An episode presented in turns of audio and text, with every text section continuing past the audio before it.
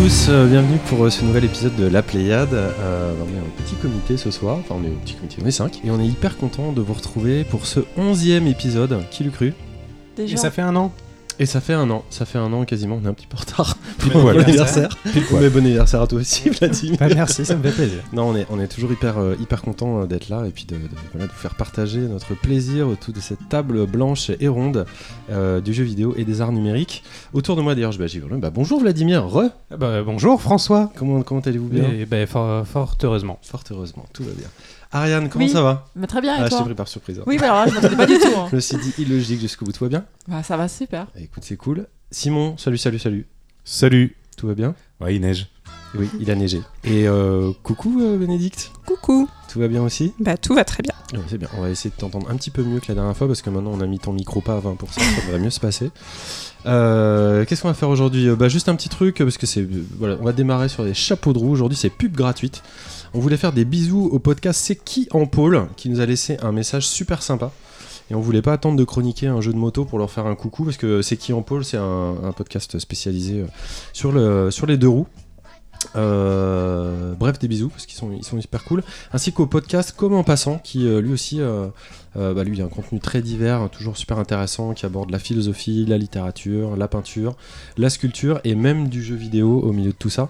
Il nous en dit quoi? Et qui en plus a le goût exquis de nous écouter et de nous apprécier, ce qui est réciproque. Donc t'iras écouter parce qu'en plus je t'ai envoyé un mail là-dessus. Euh, Et bim. Petit tac. Simon, euh, toi qui as l'air en forme, je crois qu'il va être temps pour toi de nous lancer sur un petit Previously on la Pléiade.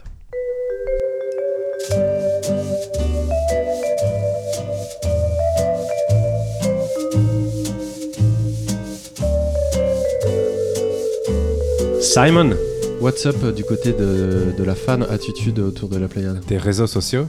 Les réseaux Euh, bah, sociaux. de plein de gens nous laissé des messages. Euh, on a. Si on part sur la candelle, ça va être On va compliqué. faire des, des accents pendant Non, tout je démarre. En fait, si je démarre avec un accent. J'adore les accents. On est en direct, on a une rupture satellite dans Oui. deux heures. Euh, bah, tout à fait, de, beaucoup de messages comme chaque mois. On a Josie K. Josette qui nous a laissé un message sur Facebook. Elle nous dit très bon numéro, vous semblez plus détendu que d'habitude. Alors je sais pas pourquoi, c'est sûrement l'effet euh, Patrick. Généralement, Euh, tu à, propos de Josica Josette, tu dis toujours elle ou il. Et là, Ouais. c'est elle. Ah oui, t'as raison. ouais. Mais maintenant je pense que c'est une femme. Hein, c'est toi qui dis que c'est une femme sur Ah, Facebook. je ne sais pas, je ne sais pas. Euh, elle dit que l'émission était plus fluide. Alors voilà, ça c'est son point de vue. hein. C'est une, une auditrice fidèle. Euh, et elle finit en souhaitant la bienvenue à Bénédicte. Ah bah c'est Ah. très gentil. Bah, Merci euh, Josica. Josette. Euh, et c'est d'ailleurs elle qui a gagné le numéro d'immersion. Je sais pas si vous vous souvenez de ce magnifique concours Ah, euh, oui, Jimmy Maline.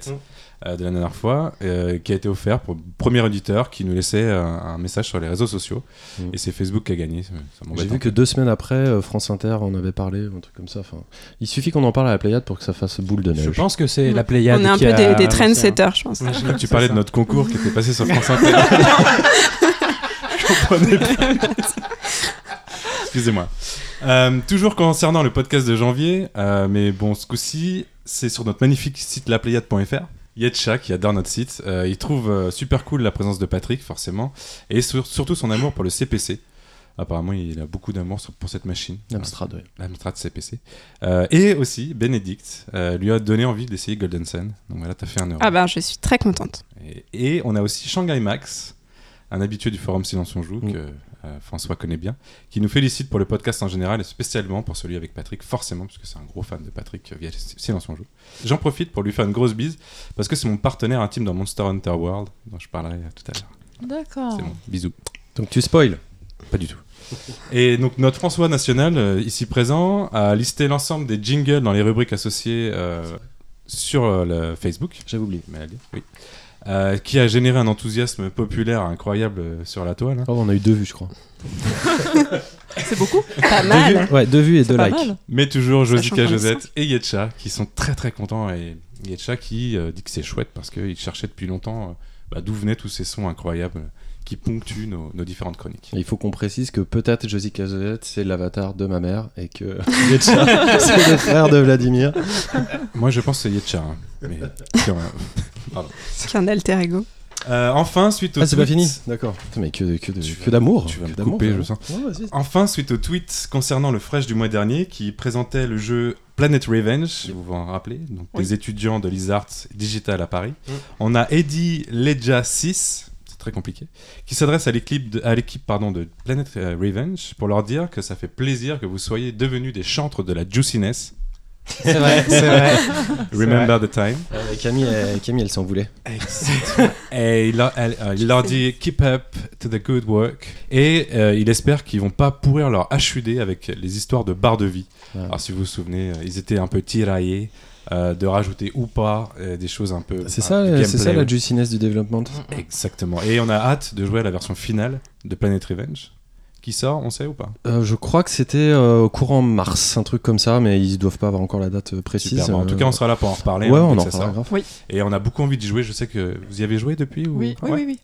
Bon, c'est cool. Euh, on enchaîne euh, avec toi, Ariane, et on est parti pour euh, l'actualité et pour nos petites news.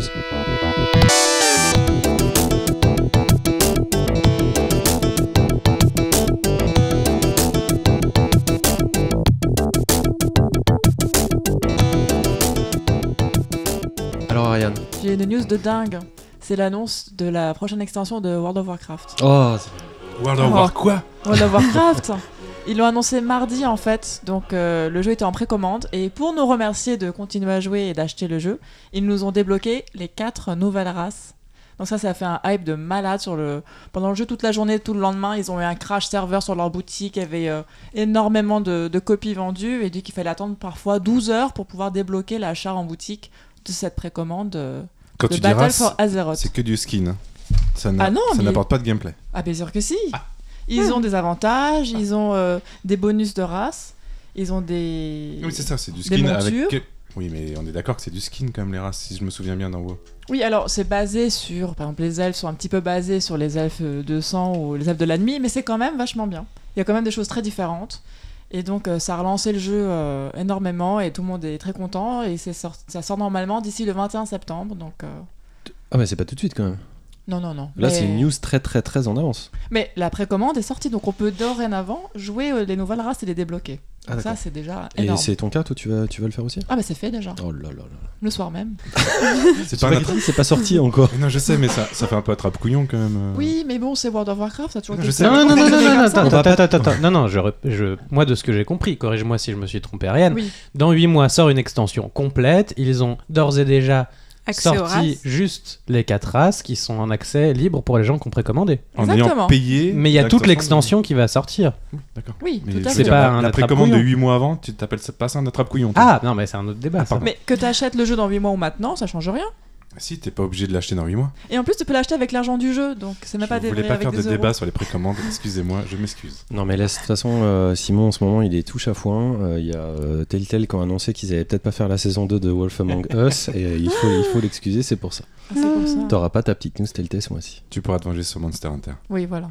Et toi alors, t'avais peut-être une news, non? Moi j'ai une petite news sur Puzzle and Dragons. Je sais pas si vous vous souvenez, on en avait C'est un parlé. jeu ça? Puzzle and, and Dragons. Merci. Dra- Dragons. L'accent russe, pas mal. Non, c'est pas vrai. c'est- Dragons. tu- C'est quoi Puzzle and Dragons? Puzzle and Dragons, c'est un jeu mobile Ouais. dont on avait parlé avec euh, Davy. Mourier. Euh, c'est en fait des bouboules que tu matches en 3. Tu sais, c'est un match 3 de bouboules.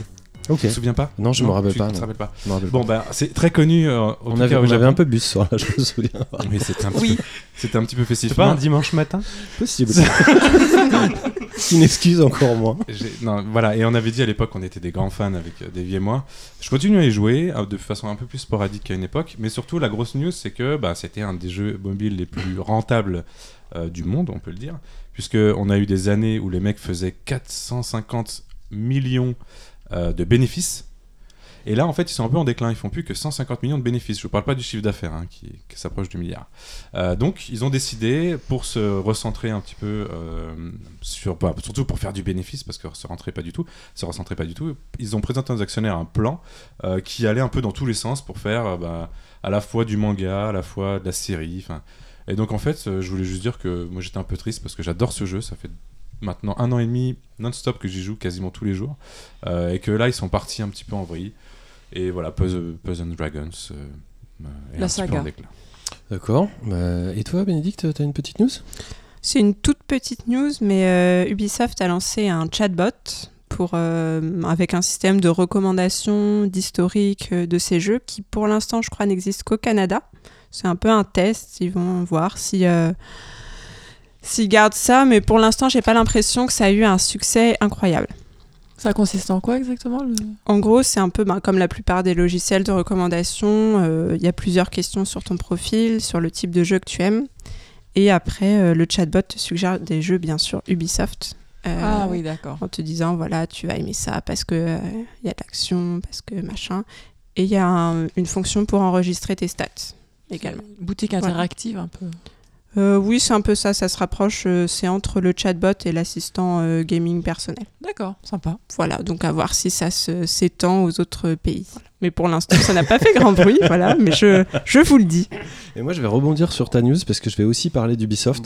Enfin, je vais, je vais parler du musée du Louvre. Et en ce moment, je peux vous dire que ça. Oui, elle était bien ta blague de Bang.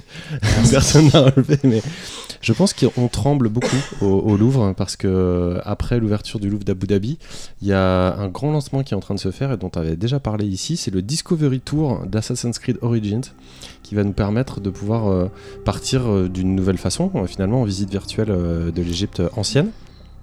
Donc je ne sais pas du tout ce que ça va, donner. Euh, je crois qu'on on va pouvoir y jouer sans avoir acheté le jeu. Donc ça va être moins cher, hein, ça va être une expérience autour de- autour d'une vingtaine d'euros. Et il y a 75 visites guidées qui sont divisées en 5 thèmes. Euh, L'Égypte, les Romains, les pyramides, la vie quotidienne et Alexandrie. Et une exploration de l'Égypte ancienne sans aucun combat, hein, en compagnie de 25 personnages, dont César et Cléopâtre. Donc euh, bah, c'est sais pas du tout ce que ça va donner, mais on en avait parlé euh, à l'époque sur Assassin's Creed Origins. hein. Ils sont très euh, à cheval sur ce dossier euh, chez Ubi, notamment euh, avec, euh, avec Jean Guédon. Euh, et Ah bah, il taffe énormément sur l'histoire. Enfin, donc cas, moi, qui- voilà, moi je suis super euh, curieux de, de voir ce que ça va, ce que, ce que ça va donner. T'avais une petite news rapide avant qu'on enchaîne, Vlad? Euh, une expo, puisqu'apparemment les expos, maintenant c'est c'est dans les news. hein. Euh, une exposition d'art numérique à la Maison Populaire de Montreuil. Euh, dans le cadre du nouveau cycle d'exposition qui s'appelle En fuyant, ils cherchent une arme. C'est une référence à Deleuze, à un cours de Deleuze en 80 à Vincennes, qui rapportait les paroles d'un prisonnier qui disait J'ai fui et en fuyant, j'ai cherché une arme. Donc euh, Deleuze en fait une métaphore euh, de l'art et de la création. C'est-à-dire que sur cette. sur la, création est issue d'une résistance, donc en résistant, les artistes créent, en fuyant, ils cherchent une arme. Euh, la première expo de ce cycle de trois expositions euh, s'appelle Des surfaces dénuées d'innocence. Euh, C'est une. Stéphanie Vidal, la commissaire d'exposition, interroge la nouvelle consistance du monde, c'est-à-dire un monde d'écran, donc de surface en y montrant donc des, installations d'artistes qui interrogent notre rapport à Internet, aux nouvelles technologies, à, à la surveillance, à la vidéosurveillance. Il y a une euh, très chouette install de Hassan Elahi, qui était un artiste, qui est un Mhm. artiste américain. Tu euh, n'as pas déjà parlé?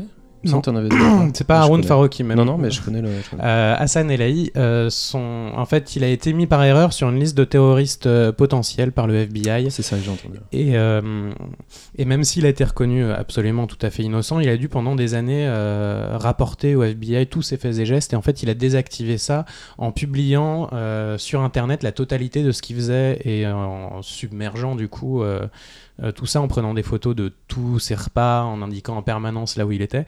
Donc il en a fait une installation euh, qui est présentée donc euh, dans l'expo. Il y a aussi une installation de Nail Beloufa avec deux caméras un peu folles qui sont dans l'espace d'ex- d'exposition. L'install s'appelle Pour vous faire plaisir. Donc c'est le spectateur qui devient matière de l'œuvre.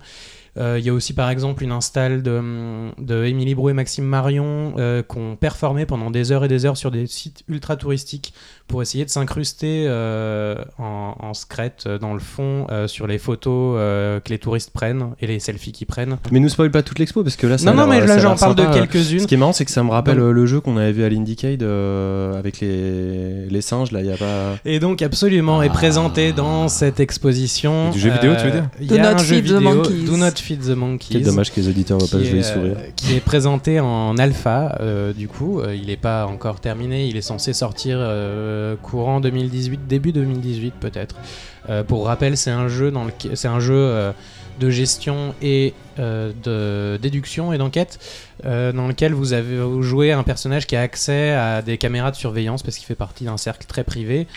Euh, et, et donc il peut observer les gens et il a des missions qui consistent à essayer de- d'apprendre des choses sur ces gens et puis à côté de ça il doit gérer sa vie se Tu- nourrir, On en euh, avait parlé, ouais. T'y as, joué toi ou pas? Ouais, j'ai passé euh, pas mal de temps dans l'expo euh, comme ça, à empêcher les autres de jouer. D'accord, c'était la jouer. démo à laquelle on avait joué à l'Indicate Je sais pas du tout, c'est tu une alpha, c'est pas une démo.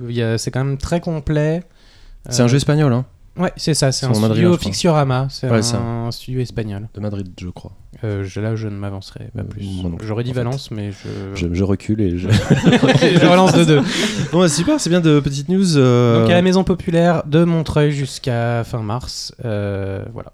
Et comme on n'a pas beaucoup de temps, on ne va pas vous parler de Niantic, créateur de Pokémon Go, qui vient de racheter Escher Reality, une société spécialisée en roulement de tambour, réalité augmentée, ce qui est moins étonnant que les tambours. Ni de Tekken Mobile, qui malgré son prix sympa car gratuit, n'est certainement pas la meilleure idée pour jouer sur votre smartphone à l'écran déjà fissuré et fragile. C'est sûr. Ni du nouveau retard de Breath of the Red Dead Redemption 2, qui forcément prend son temps pour peaufiner son plus bel open world Ça, c'est bien. ni du remake de Shadow of the Colossus sur PS4, qu'on trouve certes magnifique, mais quand même moins joli que celui qui sortira sur PS5, qui aura lui les colosses manquants, ni de Quantic Dream, qui, au lieu de se concentrer uniquement sur la mocap, devrait plutôt se racheter une DRH et un meilleur service de com, ni de Nintendo Labo, dont le prix un peu fort et les haters sans famille ne réussissent pas à nous faire oublier que la firme de Kyoto emploie toujours des petits génies, ni enfin du Xbox Game Pass, nouvelle pièce d'une reconstitution alléchante chez Microsoft, qu'on espère voir se justifier par l'annonce rapide de nouvelles exclusivités et expliquer ce véritable coup de poignard porté tant à la concurrence qu'aux distributeurs physiques, qu'on embrasse au passage. Eh bah, dis donc, ça c'était des news. hein. Tellement de sources de débat là-dedans. Ça sera plus tard. En tout cas, on va pas enchaîner sur les débats. On va enchaîner sur le conducteur. Qu'est-ce que tu me racontes? Monster Hunter.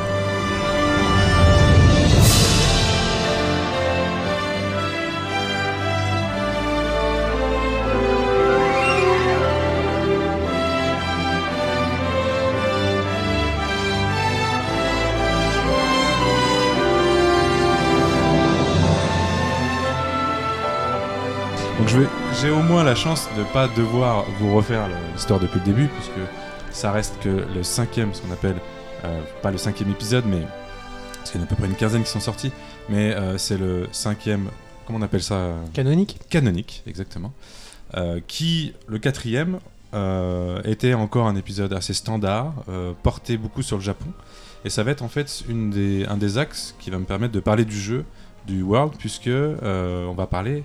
Bah, le world, il a plusieurs connotations. Déjà, on est un peu plus sur un monde ouvert que ce que je vous avais dit la dernière fois, puisque si vous vous souvenez bien, c'est ré- réécoutez l'épisode 7.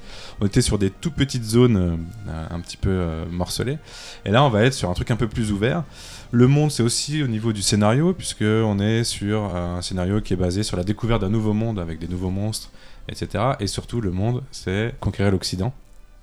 Et c'est un peu ça euh, qui va euh, être étonnant quand on est un petit peu connaisseur de la série, c'est que ils ont bah, fait plein de concessions, mais surtout euh, plein d'améliorations par rapport à ce qu'on avait pu voir avant. Qu'est-ce que tu veux dire par conquérir l'Occident? Je, je comprends pas. En fait, c'est un- une série qui est un, un canon énorme, qui est un succès gigantesque au Japon, c'est-à-dire que Ah, tu veux dire en termes de vente, conquérir l'Occident Conquérir chez nous. Ouais, Ah, d'accord. dans le jeu. Oui, moi aussi, je croyais que c'était dans le jeu. non, justement, je Pas que disais la en- vente, les cœurs excuse-moi, aussi, les cœurs, un peu de- un peu d'amour. un peu d'amour. Oui, non, pardon, pardon. Euh, désolé. rentrer dans nos petits cœurs tout mou.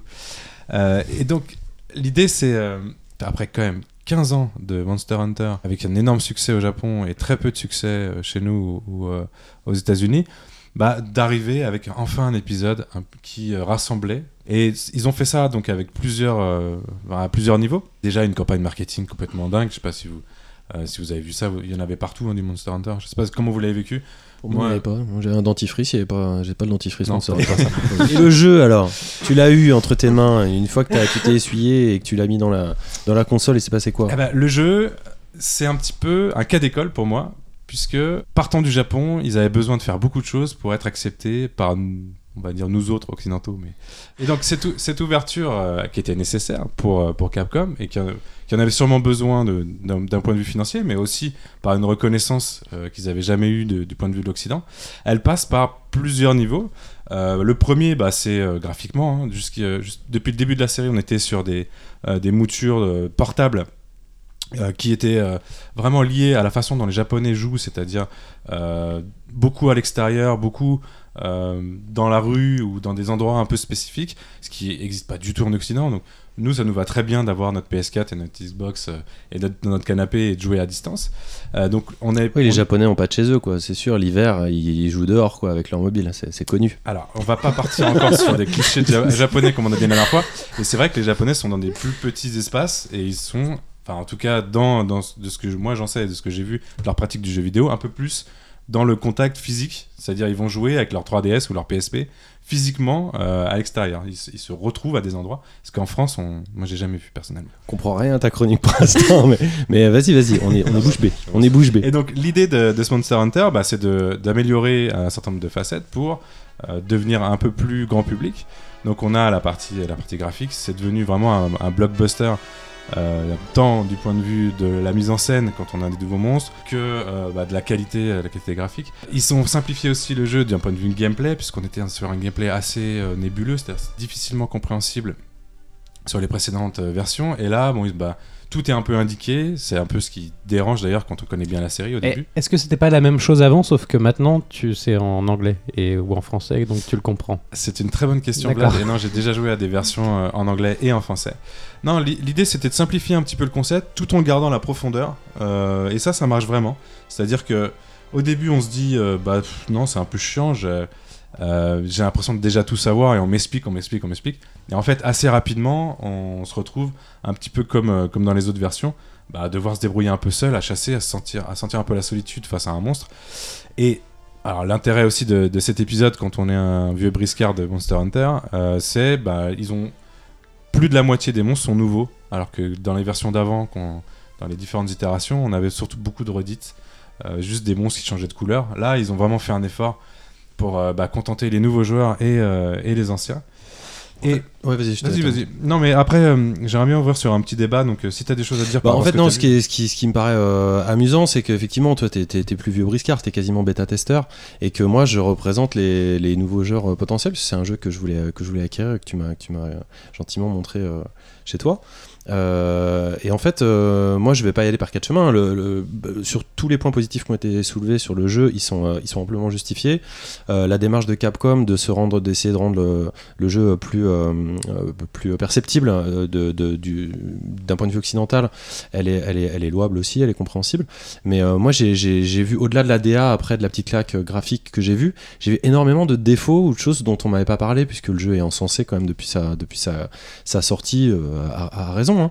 mais, mais, mais clairement beaucoup par les fans, euh, qui d'un point quoi de vue, en fait, d'un point de vue de fan, je pense que c'est juste le meilleur euh, Monster, euh, Mon- Monster Hunter ever.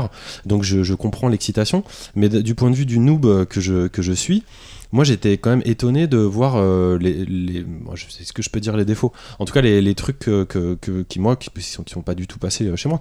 Le premier truc c'est la complexité du jeu quoi. C'est un jeu où finalement le cœur du gameplay c'est bourriner. Euh, donc là, on n'est même pas dans des, fans, euh, des phases euh, particulièrement raffinées ou précises ou stratégiques. Alors, si c'est très, très stratégique, très précis, mais c'est vrai que c'est toujours en bourrinant. Ah c'est quand même du bourrin. Et toi tu connais bien le jeu je t'ai vu et c'était pas c'était quand même pas hyper hyper compliqué euh, les, les, les phases de jeu. Il y a un petit peu des trucs euh, en trade un peu des jeux. Il y a surtout une interface très très très très riche. Je parle pas de l'interface euh, graphique hein, mais genre pour trouver euh, enfin tout le système de quête pour lancer les, les monstres et tout c'est c'est pas simple. pour quelqu'un qui pour quelqu'un qui connaît pas tu vois la, la série pour moi je dois t'avouer que ça m'a refroidi ça m'a refroidi, ça m'a refroidi tout net. Et, et à côté de la DA qui est vraiment somptueuse au niveau de la profondeur de champ euh, de la qualité graphique, on a quand même des modèles euh, qui ressemblent à du, à du plaido dans le sens où euh, si euh, il y a des belles textures et si ça s'anime de façon quand même assez folle pour tout ce qui est à l'écran, c'est même plus des bugs de collision quoi. C'est juste il n'y a, a pas de collision quoi. D'ailleurs pour pour looter pour looter sur un monstre qui est mort, bah, on se met au milieu du monstre quoi. Oui, Enfin, tu rentres dire, dedans. Tu rentres dedans. Oui, non, c'est clair. Un autre truc qui m'a qui, m'a qui m'a pas enfin qui m'a déplu euh, et que je ne pensais pas, c'est que le- c'est vrai que le jeu porte on ne peut mieux son nom. hein. le pitch, c'est vraiment Monster Hunter et qui plus est Monster Hunter World. Euh, Il n'y a pas mieux pour, pour le résumer. Et euh, moi, la chasse, c'est pas mon truc. euh, à la base, c'est-à-dire que c'est clairement pas euh, le jeu qui serait sponsorisé par Nicolas Hulot. hein. Même, euh, même Ouais, en tu délire. vas loin, tu vas loin. Non, non, mais bien sûr, parce que c'est fictionnel et tout ça, c'est du, du, monster et tout, il n'y a, pas de souci. Tu pourrais dire la même chose dans Dark Souls, c'est pas des fois sombres. Mais ce que je veux dire, c'est qu'il y a quand même un petit côté naturaliste euh, à la DA euh, du jeu, euh, tant dans les environnements que dans l'appréciation d'un monstre, ce qui leur, leur donne des comportements réalistes, on va dire, ou, ou compréhensibles.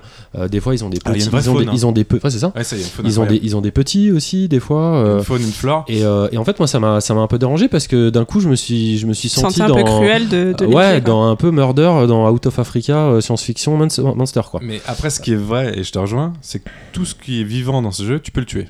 Et Par on t'invite à le tuer. c'est vrai. Ah Voilà, oui, c'est c'est ça, ça. donc tu dois le tuer. Bah oui, c'est c'est le but, c'est le but du jeu comme c'est. Encore une fois, c'est un jeu sur la chasse.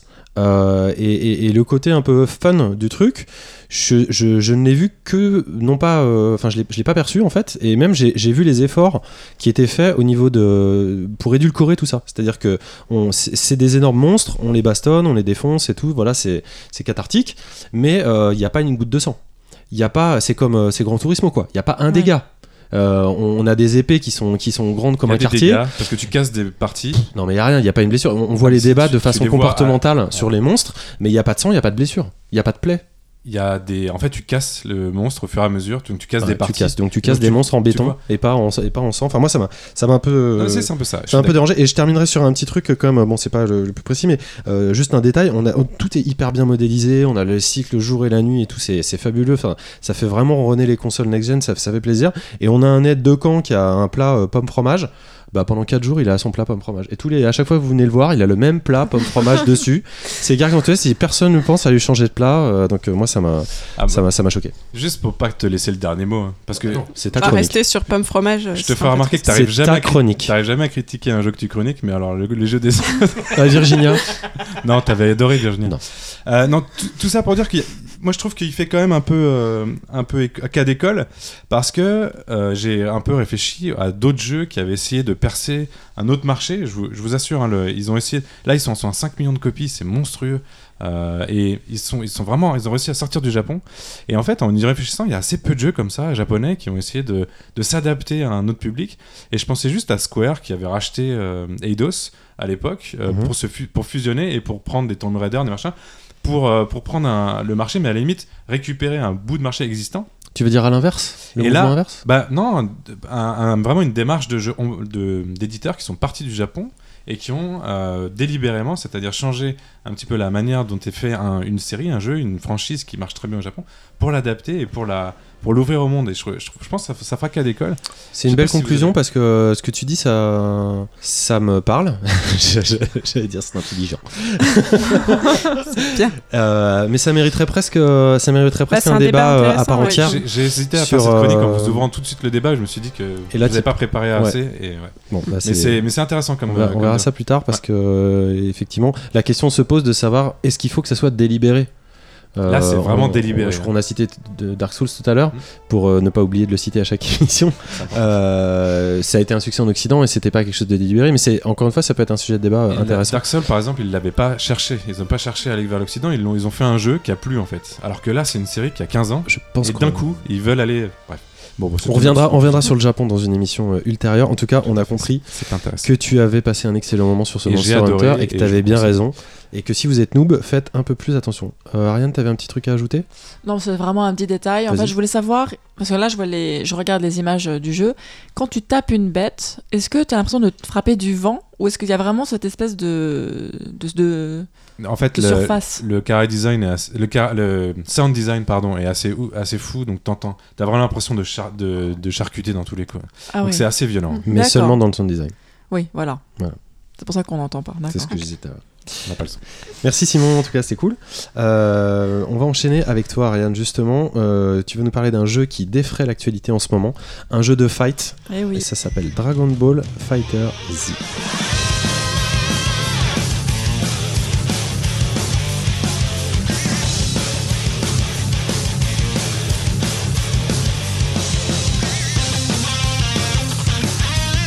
Alors juste avant de commencer cette chronique, toi, euh, Ariane, c'est la série, tu, con- tu connaissais Dragon Ball? T'avais Oui. suivi à l'époque? Bah, bien sûr, sur, le club Dorothée, euh, qui j'ai tout vu. Ah Ouais, donc t'étais fan et tout. euh, ça t'a amené au jeu de combat ou c'était t'avais plutôt envie de voir ce que c'était l'actu du, du- du jeu de versus fighting en ce moment ou les deux?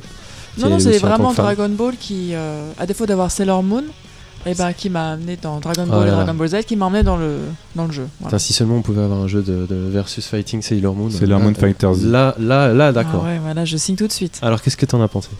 Alors déjà une petite intro. euh, donc c'est un jeu de combat en 2,5D. Donc c'est un personnage fait en 3D mais un gameplay de, en 2D avec des mouvements de caméra ponctuels. Donc c'est vraiment un jeu plutôt comme Marvel versus Capcom. C'est 3v3. C'est pas du tout genre Street Fighter ou, euh, ou Tekken. euh. C'est- déjà la petite différence. C'est quoi la différence avec euh, Street euh, 5 par exemple? Bah là bah, c'est de la 3v3. Donc t'as 3 persos. Ah oui, d'accord, d'accord. Par exemple. Je croyais que tu parlais de la, de la, de la DA en fait. Non, non, non. Il y a 21 personnages de base, il y en a 3 en plus qu'on peut débloquer en jouant. Et euh, donc on retrouve tous les principaux personnages. Même ceux qui n'ont pas suivi le, le dessin animé ou les mangas connaissent quand même Vegeta, euh, Sangoku, Freezer. C'est vraiment un, un incontournable de notre culture aujourd'hui. Et euh, donc il y a des nouveaux persos, enfin un seul pour l'instant, C21, c'est un perso inédit qui a été créé que pour le jeu. Et évidemment, donc il y a un DLC qui va bientôt arriver. Déjà? Oui, à 35 euros hein, quand même. temps. Et euh, donc euh, là, je vais annoncer un gros spoil. Donc ceux qui ne veulent pas le savoir, vous pouvez faire autre chose pendant 5 secondes. Il y a des gens qui ont réussi à chercher dans les fichiers du PC euh, des sons, Attention, Ils le spoil ont- c'est maintenant. voilà, qui ont découvert les voix de nouveaux, de nouveaux personnages qui ne sont pas dans le jeu. Donc c'est forcément les, les personnages Ah ouais, du. DLC qui vont arriver. Il y aura Shredder Il y aura Broly et Cooler pour l'instant. Je sais pas qui c'est Shredder, mais. Pardon, excusez. Ah, c'est pas gentil ça. Ah, on m'a hacké ma. Oui, j'ai- rien dit sur ton truc. Donc voilà, alors c'est très fidèle à l'animé, hein, dans le style, euh, dans la move list des différents personnages. Il y a le Kamehameha, le fameux, euh, la fameuse attaque. Ouais, quand tu dis, fi- quand tu dis fidèle, en plus, c'est- on dirait presque que c'est plus beau que l'animé Ah original. c'est au-delà du hein. fidèle, Oui, c'est oui. transcendé quoi à ce niveau-là. C'est vrai, c'est vrai. Et on reprend même les plans de caméra de l'animé. Des séquences cultes qu'on a connues, comme l'attaque de Freezer euh, qui tue Krillin, ou quand C16 se fait exploser. Vraiment, c'est c'est la Madeleine de Proust, c'est vraiment génial. Donc aucun détail n'a été laissé au hasard. C'est vraiment le jeu qu'on a tous rêvé d'avoir quoi. Oui, voilà.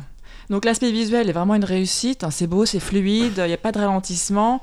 Euh, c'est vraiment le style graphique des derniers Guilty Gear. C'est du 3D cel shading euh, qui vraiment se colle parfaitement à l'œuvre de Toriyama. C'est les mecs qui ont fait Guilty Gear, non? Voilà. Ah, ok. Et même les décors qui se détruisent, les super attaques spectaculaires qui prennent tout l'écran, les vêtements qui se déchirent et qui s'abîment. Euh, on en prend plein la vue euh, tout le temps, tout le temps, tout le temps. Et donc euh, en gameplay, bah, on a trois personnages euh, qui euh, interagissent. Et alors ça, c'est le premier jeu de combat que, que j'essaye, parce que moi je viens du MMO, de, Attends, des Sims. c'est le premier euh, jeu de combat que t'essayes ever? Ever. Ah oui. Ever, ever, ever. Et c'était assez facile d'accès en fait. Il y a vraiment un système d'auto-combo qui est vachement plaisant. Euh, tu presses carré plusieurs fois et tu as des enchaînements incroyables, jusqu'à 30 coups d'affilée. Et euh, sans manipulation trop exigeante. Donc tu peux t'amuser dès la première prise de main. Et, euh, et voilà. T'as joué contre qui? Alors j'ai joué contre euh, des Français, un Japonais. Enfin, il y a, en fait, il y a une arène internationale. Tu joues en ligne, tu joues pas en local? Ah non, c'est vraiment, oui, oui, c'est une, c'est une arène mondiale. Et en fait, tu arrives sur une petite plateforme un peu comme euh, les, les vieux concours de, de combat de Dragon Ball. Et tu as plusieurs salles. Et donc, dans chaque, chaque salle, tu peux soit accéder à tes persos, soit faire des combats euh, en LAN avec tes copains, soit aller justement dans les arènes mondiales et te battre contre des gens. T'en as battu? Comme dans Pokémon. Alors, j'en ai battu un, mais je crois que c'était au hasard. Parce que j'ai spammé en fait mes touches, parce que moi, les combos, euh, bon, je comprends, hein, mais c'est vrai que j'ai pas du tout la, la mémoire des combos. C'est pas euh. comme ça que ça joue? Moi j'ai joué comme ça aussi. À, tous- à tous les jeux de Oui, oui, baston. Tous les jeux de combat, Voilà. c'est comme ça. Mais Bah ouais, contrairement comme ça que tu gagnes. Contrairement à Street Fighter par exemple, où là c'est extrêmement technique, là euh, franchement, euh, tu, tu, tu fais au hasard et t'auras un truc incroyable qui va sortir et, et ça, et ça va marcher. Mais je tiens à préciser quand même, bon, c'est un petit spoil euh, private, mais ton boyfriend, il est ultra euh, technique et doué Voilà. et, en, en- en versus fighting. Oui. T'as joué, t'as joué avec lui ou pas un petit peu? On a joué euh, une fois l'un contre l'autre. Bon, lui, il a compris tout de suite les, les- les combos assez haut niveau. Ouais, donc technique. Voilà, donc très technique. Il a pu en sortir quelques-unes parce qu'il il a, il a cet instant. Mais j'ai quand même pu survivre un petit peu parce que même quand tu tapes n'importe quoi, bah, en fait, euh, ton perso il fait quand même des choses assez, assez cool. D'accord. Donc, euh, donc voilà. Ce Mais qui est un c'est peu bizarre euh, du coup, euh, pour, notamment pour l'e-sport, si, si un noob peut arriver à sortir des trucs vraiment de dingue et que quelqu'un qui est technique peut pas le, le ramasser, ça, ça paraît bizarre. Alors, ce sera pas de dingue. équilibrage, Parce que quand tu es, quand es technique, là, il y a vraiment des choses plus haut niveau qui font plus de dégâts. Qui... Puis il y aura forcément des mises à jour, etc. Mais là, c'est vraiment facile d'accès. C'est genre, venez découvrir le jeu. Et euh, Mais bon, je l'ai quand même euh, revendu peu après parce que. Revendu Ouais. Déjà? Bah oui. Ah oui, Bah, en fait, je voulais le revendre. pas accroché, Je voulais le revendre tant que tant qu'il y avait encore de la demande parce que euh, Ah, ça, c'est le business. bah, c'est mon côté chinois. C'est mon côté chinois. Voilà. C'est différent. Parce qu'en fait, le problème, c'est que, bon, il y a, le, il y a l'histoire qui est sympa, on débloque des persos, on apprend des choses, etc. Mais c'est assez court. Mais les combats, bah, c'est toujours un peu la même chose, en fait. euh, visuellement, on se... moi, je me suis un peu lassée, en fait. euh. C'est pas le principe des jeux de combat? Oui, mais je sais pas, là, je me suis un peu lassée, en fait. Je me suis dit, bah, j'ai l'impression de, de regarder Dragon Ball Z comme dans les années 90, où le combat euh, durait trop longtemps et. euh, C'était la base quand même. Ouais, mais moi, euh, ça, ça m'ennuyait un petit peu en fait. Aujourd'hui, j'ai plus trop cette patience et j'ai pas, je pense, cette passion du, du, du manga pour, euh, bah, pour apprécier peut-être. euh, T'as fait l'histoire? T'as fait euh, la partie. Ouais, euh, j'ai fait la partie histoire, mais c'est vrai que. euh, Ça va vite? bah, en fait, euh, c'est tu rencontres un joueur et puis il faut débloquer un autre joueur. Puis après, il faut débloquer un autre joueur. Ah, donc il n'y a pas l'histoire quand même avec euh, des gens à sauver, des boules de Ouais, alors- et- Si, mais bon, c'est Si. à chaque fois débloqué. Moi, le seul truc que j'avais j'avais cru comprendre, c'était que le- l'équilibrage au niveau de l'histoire, et du, enfin, du mode histoire, était pas génial en fait. Mm. Euh, c'était soit trop simple, soit très vite très compliqué, et qu'en plus c'était répétitif. Euh, c'est vrai que moi j'aurais bien aimé un mode, un mode story un peu plus, euh, un peu plus conséquent. Euh, bon, il y a quand même pas mal de cutscenes euh, qui, qui on voit, mais méchamment. euh, comme un enrobage euh, terrible. hein. C'est un jeu qu'on attendait, euh, qu'on attendait pas hein, quand même, euh, qui nous arrive. euh.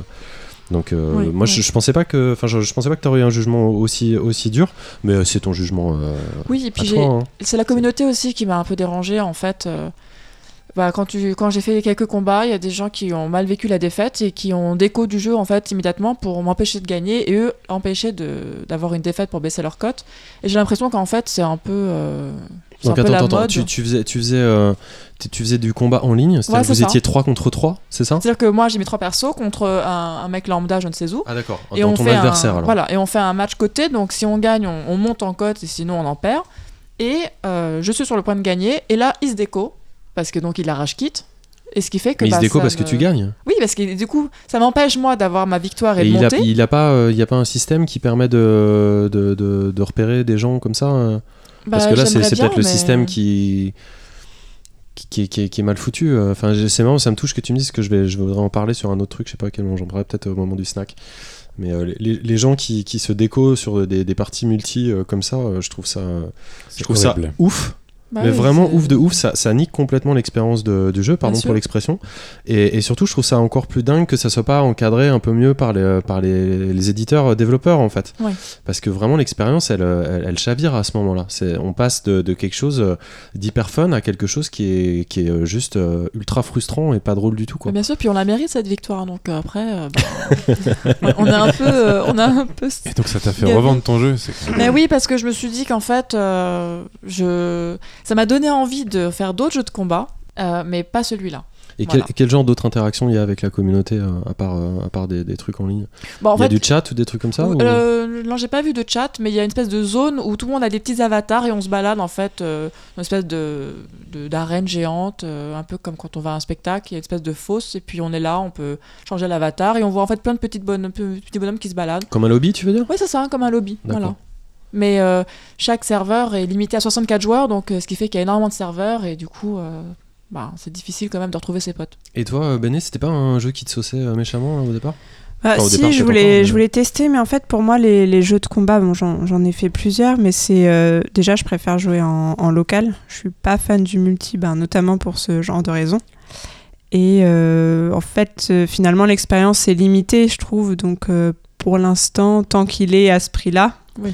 Je trouve que l'expérience euh, vécue, même si elle est sans doute très sympa, ne vaut pas ça. C'est un jeu occasionnel, en fait, pour moi. tu, tu joues contre l'IA en fait, c'est ça quand tu dis en local? C'est contre l'IA Non, c'est euh, en local avec quelqu'un. Ah oui, d'accord. ouais. en. Avec des amis, voilà. Voilà. Alors, moi je l'ai testé, et alors c'est vraiment pas le, le jeu sponsorisé par la Fédération française des cardiologues, hein, parce que j'avais palpitant à, à 250, enfin, c'est, c'est, plus, je trouve ça génial, mais c'est, c'est, c'est plus de monde, c'est trop stressant. Ouais, quoi. ouais. Puis il n'y a pas assez d'effets bullet time ralenti, de trucs des- où je pourrais reprendre mon souffle. Il y en a plein. Enfin, moi, je sais pas, moi je le trouve magnifique quand même. Ah, il est hein. très Euh, beau. Oui, très par contre, euh, c'est très impressionnant. elle est, euh, Mm. elle est dingue. Ouais, peut-être à regarder, peut-être comme ça. euh, Mais il y ça a va, ça va, beaucoup des moments bullet time, mais ça, ça va, pro- ça va promettre euh, des, comme des très grosses, euh, des grosses compètes en e-sport. Je pense le, le jeu va, va, va exploser euh, à ce niveau-là. En tout cas, Oui, c'est euh, possible. il malgré le- l'avis d'Ariane, je pense qu'il mérite. euh, Enfin, c'est pas un succès usurpé. euh, c'est plus euh, quelque chose peut-être à, à peaufiner, à arranger. euh. Oui, bah, de toute façon, c'est- ils viennent de sortir, donc. euh, Eh ben, eh ben c'est comme ça. Ariane était Et déçu. voilà. Ariane était déçu. Euh, bah merci, c'est tout ce qu'on va dire. Et on va enchaîner euh, sur un tout autre sujet, mais encore des petites babales. On va parler, euh, bah, c'est moi d'ailleurs qui vais en parler. On va parler d'un jeu qui est sorti en fin d'année dernière et qui s'appelle Golf Story.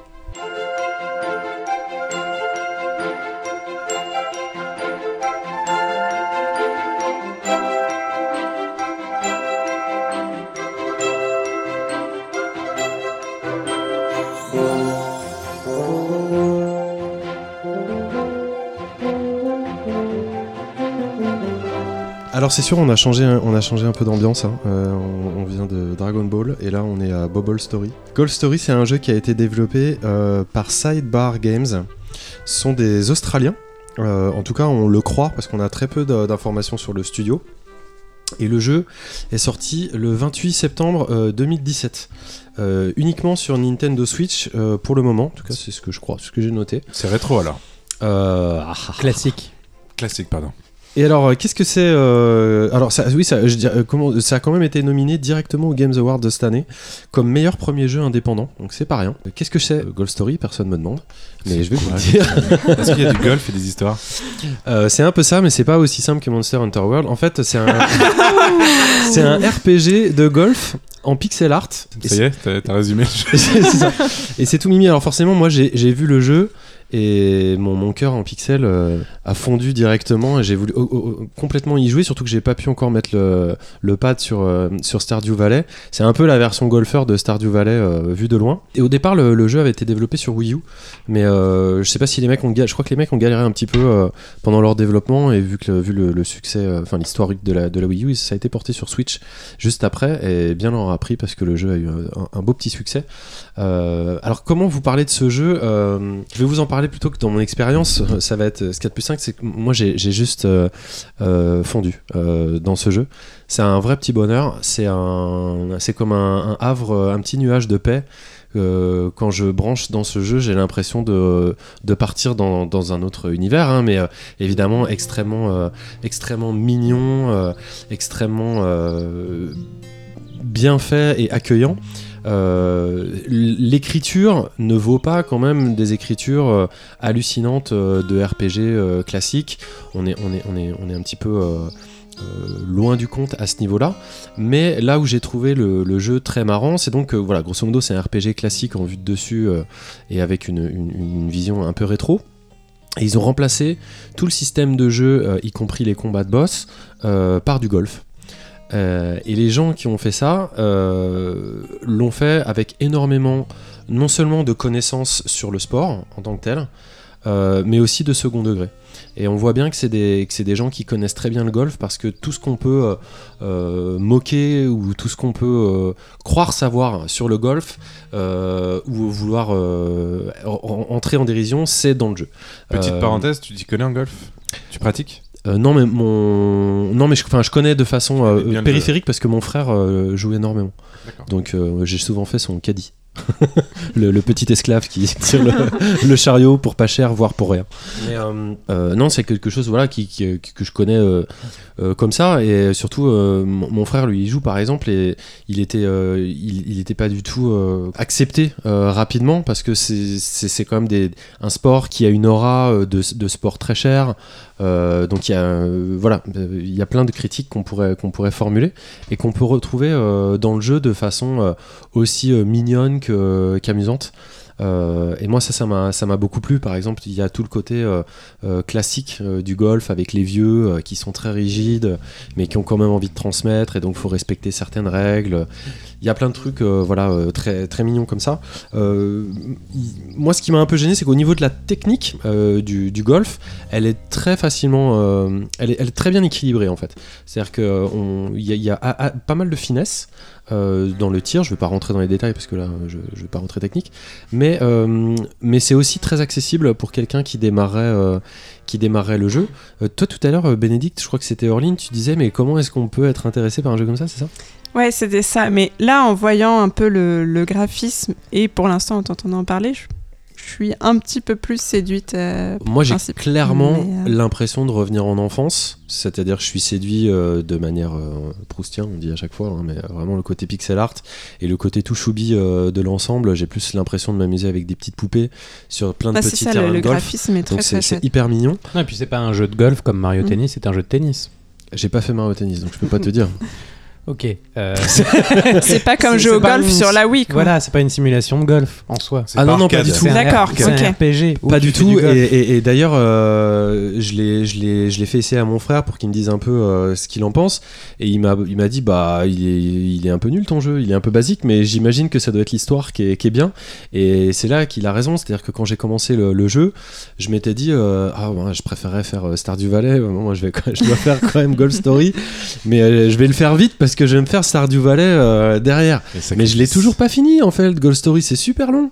C'est une vraie histoire et il y a plein plein de, de petits rebondissements euh, qui nous emmènent à droite, à gauche. Je vais pas, ça, je vais pas vous le. T'étais le- parti sur un bémol tout à l'heure et ensuite t'es- t'avais dit il y a quand même un truc qui m'embête. Non, parce qu'il y a, il y a que- parce que je voulais quand même parler des, des- des points positifs du jeu. Il y a quelques points euh, négatifs. Euh, par exemple, la musique, la musique est sympa, mais elle est un poil, un petit un, un- un poil chiante. Euh, au niveau de- du, du contrôle du golf, ce qui fait que c'est quand même un peu le, cœur- le cœur du jeu. C'est c'est super précis, mais il y a deux trois trucs qui sont un petit peu bizarres sur la console. Par exemple, la carte, elle est, elle est, elle est pas hyper bien. Le fait de, de voir le, le trou dans son ensemble, c'est pas, c'est pas très très bien fait. Mais c'est tous les défauts que j'ai trouvés sont contrebalancés par énormément de, justesse euh, énormément d'humour et de, dérision euh, et de, prise en main. C'est-à-dire qu'on a, très très vite beaucoup de plaisir et d'un coup on se retrouve comme un, comme niais à sourire béatement devant un petit jeu de golf en pixels en, se disant mais, je suis en train de prendre un pied, euh, monstrueux. La, carte du monde par exemple est trop choubi, euh, ça bouge de partout, c'est hyper bien animé. C'est vrai que je, bugle un peu pour, savoir rouler, mais moi je suis pas un pro des RPG. Euh, donc euh, j'ai galéré euh, de temps en temps, j'ai même été bloqué. Et du coup, comme le jeu, c'est un, premier jeu, et je pense qu'il a pris peut-être une ampleur que, les, développeurs n'avaient pas forcément bien imaginé au départ.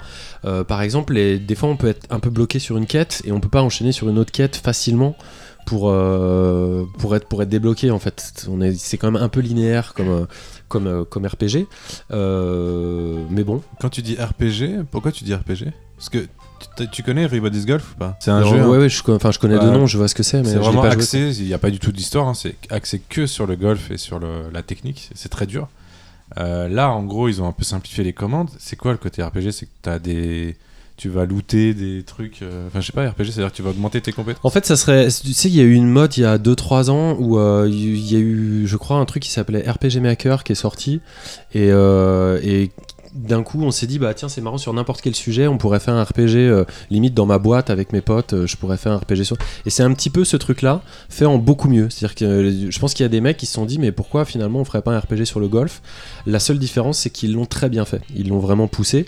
Pas forcément le plus possible comme Golden Sun ou des trucs dont on a déjà parlé sur des RPG japonais pointus. C'est un, un skin presque RPG. C'est un jeu de golf avec un skin RPG en fait. Mais tu vois, il n'y a pas beaucoup de choses à crafter, mais il y a du level up. Il y a euh, quatre. euh, Il y a des compétences, il y, a des- il y a quatre compétences qu'on fait évoluer euh, avec des choses qui ressemblent à des. Ouais, ouais, un, un petit peu, un petit peu, mais tout est quand même très très accessible et c'est fait pour qu'on passe un bon moment et que ça soit très fun. Moi, je trouvais que les dialogues étaient, étaient quand même très matures. Euh, ça, ça flirte avec des choses qui sont intéressantes, avec un peu de racisme, avec un peu de, de, de son, bah, toujours pareil, hein, les enfants euh, qui n'ont pas assez confiance en eux pour réussir euh, de grandes œuvres et toujours des petites phrases très très adultes euh, où on comprend qu'on est dans un jeu avec euh, plusieurs niveaux de lecture. Et donc, euh, moi qui suis adulte, je prends un pied, un pied fou. Je l'ai pas encore fini, mais il y a des trucs qui m'ont fait vraiment mourir de rire. Par exemple, il y a une espèce de guéguerre interne entre des joueurs de frisbee et des, golfeurs qui sont des mecs qui sont vraiment bloqués dans les années 70, qui ont des règles très strictes, comme, comme des grands moines Shaolin et tout, mais c'est sur le frisbee. Enfin bref, je vais pas toutes, toutes vous les faire. Moi, ça m'a vraiment fait marrer. Et déjà, d'ailleurs, j'ai un peu envie d'y retourner. Peut-être quand vous serez parti, je vais, je, vais- je vais remettre ça. Parce que c'est dans une fin de journée comme ça, en, en temps, euh, en temps hivernal, c'est euh, c'est le jeu parfait.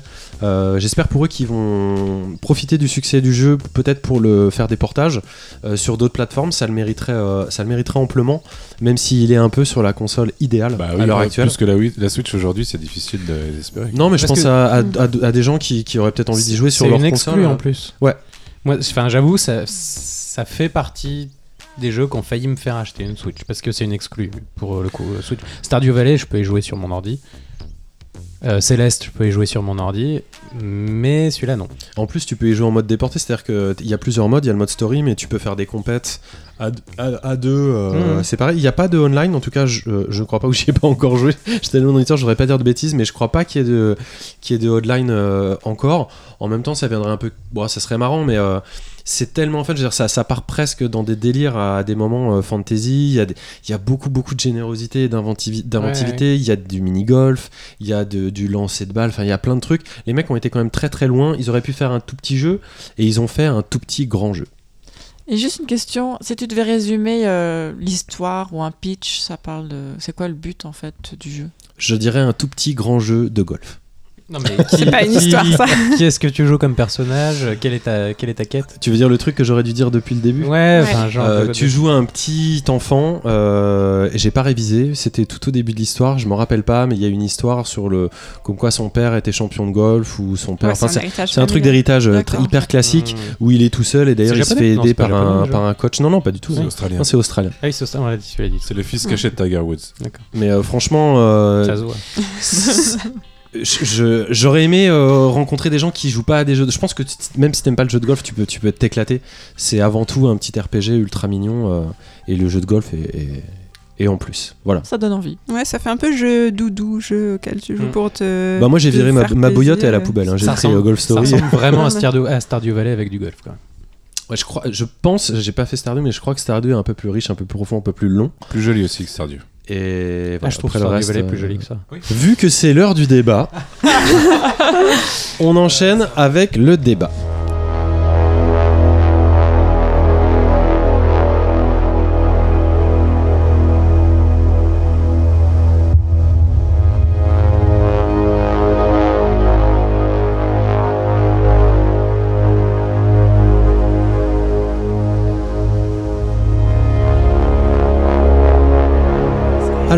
Le désaccord aujourd'hui, euh, on voulait revenir sur un sujet qui est passé euh, dans l'actualité autour de Civilization 6 Rise and Fall.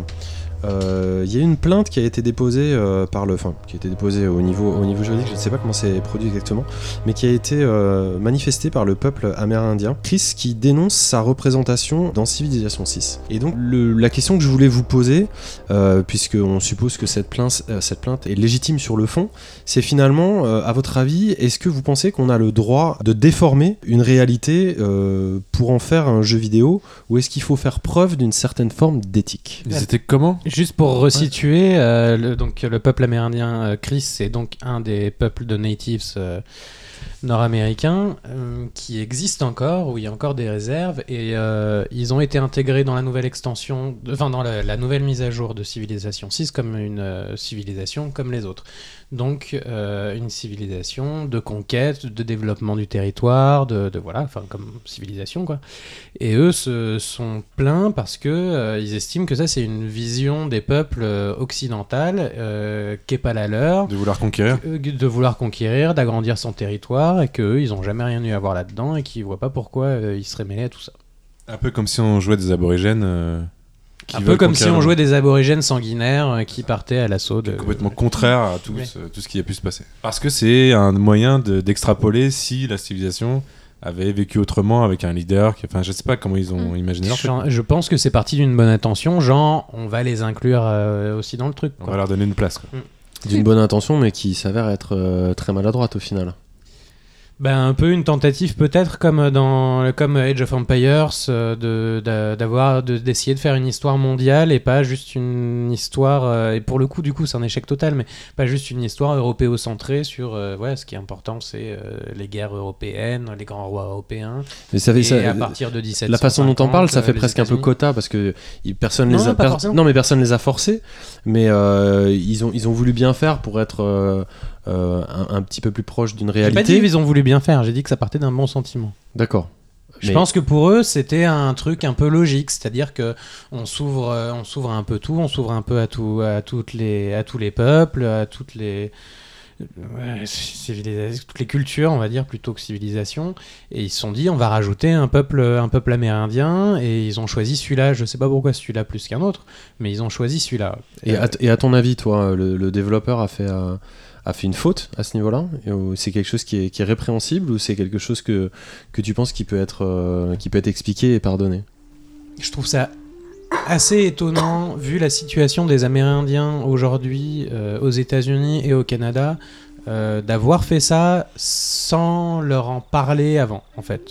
Je trouve ça vraiment, vraiment très étonnant parce que c'est des, des peuples dont il reste que, que quelques dizaines ou centaines de, de, de représentants. Enfin, tu vois, c'est comme les- il y a des langues qui s'éteignent partout dans le monde. Il y a des, enfin, je trouve ça vraiment bizarre de, de les avoir inclus un peu de force dedans sans leur en parler. C'est pas comme si tu parlais des Aztèques. Parce que Pas Bah, parce qu'il y que en ait encore des, des bah, ils, vivants, en ils fait. sont encore là, ils ont été persécutés. En l'occurrence, en plus, il s'agit d'un d'un éditeur. euh, d'un éditeur américain donc euh, enfin c'est presque retourner le couteau dans la plaie enfin il y a un truc un peu mais je enfin je dis ça parce que tu me poses la question là maintenant j'y ai pas j'ai pas plus réfléchi à ça que mais les, les Aztèques, on les voit pas en tant que peuple aujourd'hui, parce que Oui. les Aztèques, maintenant, c'est des Mexicains. Oui. Euh, non, pardon, c'est pas des Mexicains. enfin, Si, non, enfin, Enfin, non, c'est des, de- ils sont répartis dans plusieurs Mm. pays. Mais les, Am- les Amérindiens, ils ont encore un peu un, une, côté- un des peuples amérindiens un des un peuples des très amérindiens. nombreux, de nombreux peuples de natifs Ils sont un euh, petit peu en retrait par rapport à- aux, aux Américains ou est-ce qu'ils sont complètement euh, intégrés dans le pays euh En fait, c'est surtout par rapport aux jeux vidéo parce que là, on pourrait partir sur Mais l'ethno. non, mais dans le pays, bah oui, mais sait de ça qu'on parle, c'est d'anthropologie en l'occurrence. Enfin, Mais sur ce sujet, parce qu'on pourrait parler d'autres choses, moi la, la- la question euh, que je me pose, c'est finalement à partir euh, d'où on met une barrière. Euh, là, ce dont tu parlais, finalement, c'est une forme de maladresse euh, de la part de la part de l'éditeur. Ils auraient pu se Oui, si protéger. euh, Je pense que c'est pas si. Enfin, moi, ça me semble pas si grave que ça. Mais c'est une grosse maladresse. Et je trouve ça étonnant qu'il l'ait fait sans, leur en- sans essayer de leur en parler, en fait. En même temps, ça aurait été compliqué, je pense, d'exposer le. Oui, euh, est-ce que vous voulez être dans un jeu vidéo? Je pense que aussi c'était. Mais je pense qu'il faut prendre en compte le contexte aussi de civilisation qui, même si euh, le jeu a des bases euh, réelles, de peuples réels, au bout d'un moment, on fait n'importe quoi. On finit par mettre tout un gouvernement en théologie, euh, faire cohabiter des civilisations qui n'ont rien à voir. Donc je trouve qu'on a un peu la, la licence fictionnelle là-dessus, qui est qu'on peut utiliser. euh, Oui, oui, je suis d'accord. Au- Au-delà de, de- de- de ce fait précis, c'est un sujet, euh, le sujet de l'éthique euh, dans le jeu vidéo, même s'il renvoie à la morale et que ça, ça nous gêne un peu, euh, c'est un sujet qui revient hyper couramment.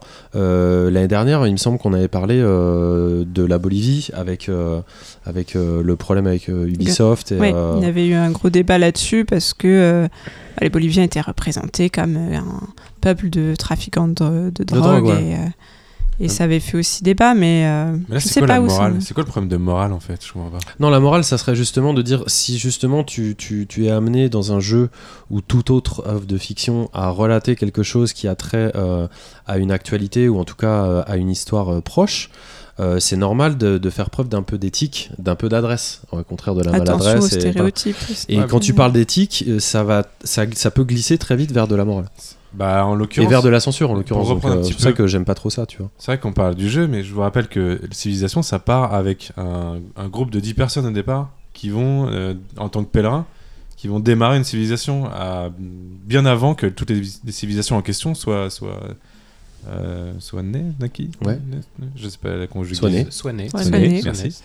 Euh, ce qui fait que bah, justement on, part, on, on extrapole comme si la civilisation était repartie, toutes les civilisations démarrent au même moment et on extrapole et on imagine comment elles auraient été, comment elles se seraient euh, euh, développé au cours des âges. Donc si on part de ce postulat-là, il n'y a pas de débat en fait. Ouais, je suis tout à fait. Enfin, c'est ce que disait Bénédicte avec euh, la, d'accord. la- la La licence licence, de oui. fiction. Enfin, je suis absolument d'accord avec ça.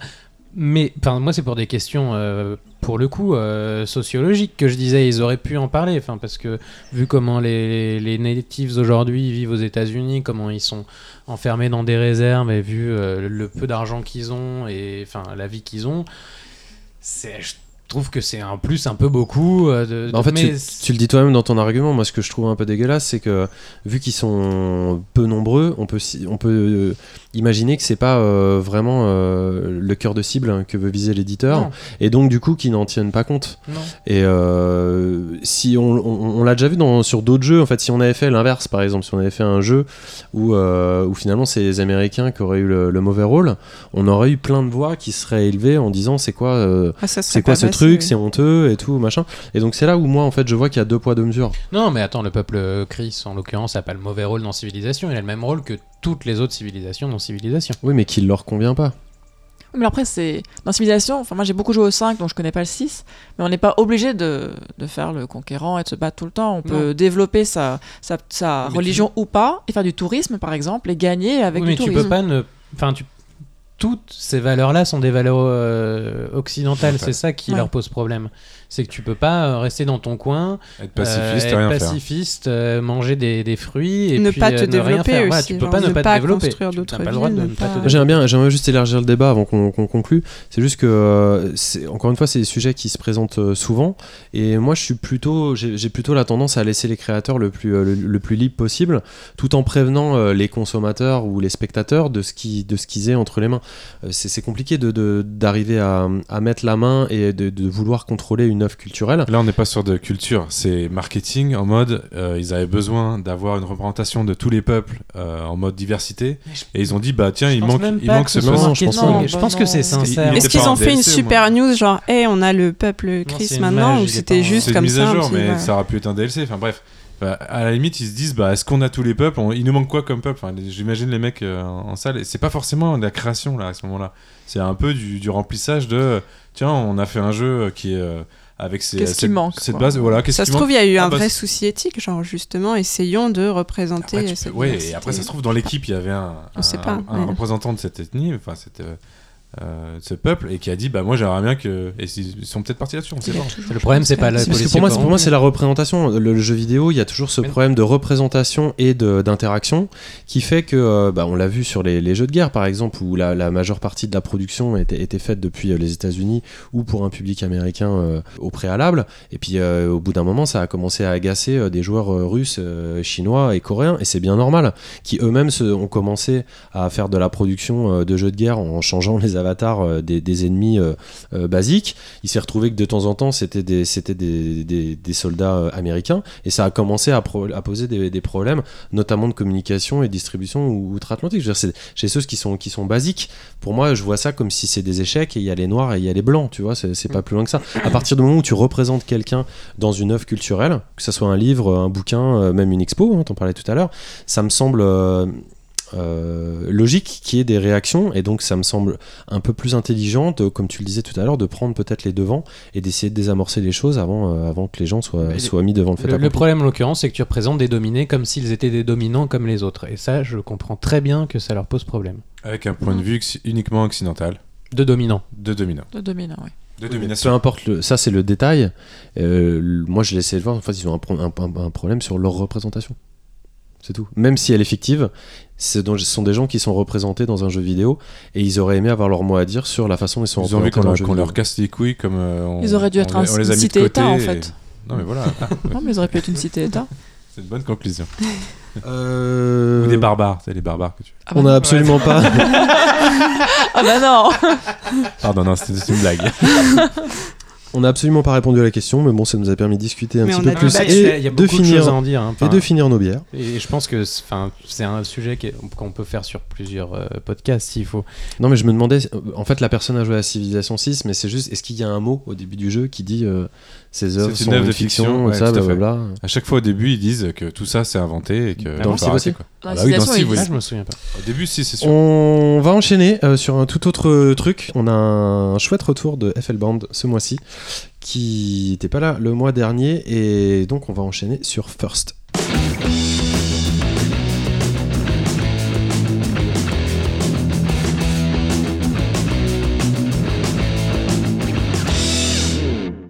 Salut à tous, ici Bond et bienvenue à bord de First, la chronique où on découvre un jeu qui a été le premier à faire quelque chose dans l'histoire du jeu vidéo. Mais sans plus attendre...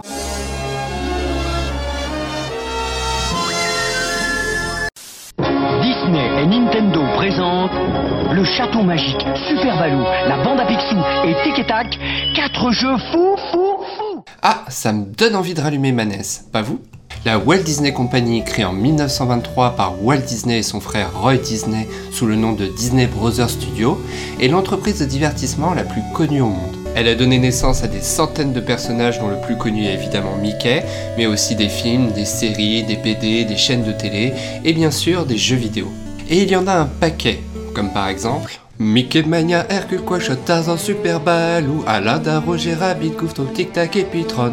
Et ce n'est qu'une infime partie d'un immense catalogue. Maintenant passons ensemble à la question du jour. Quel est le premier jeu Disney? Mickey Mouse sorti en 1981 sur Game Watch.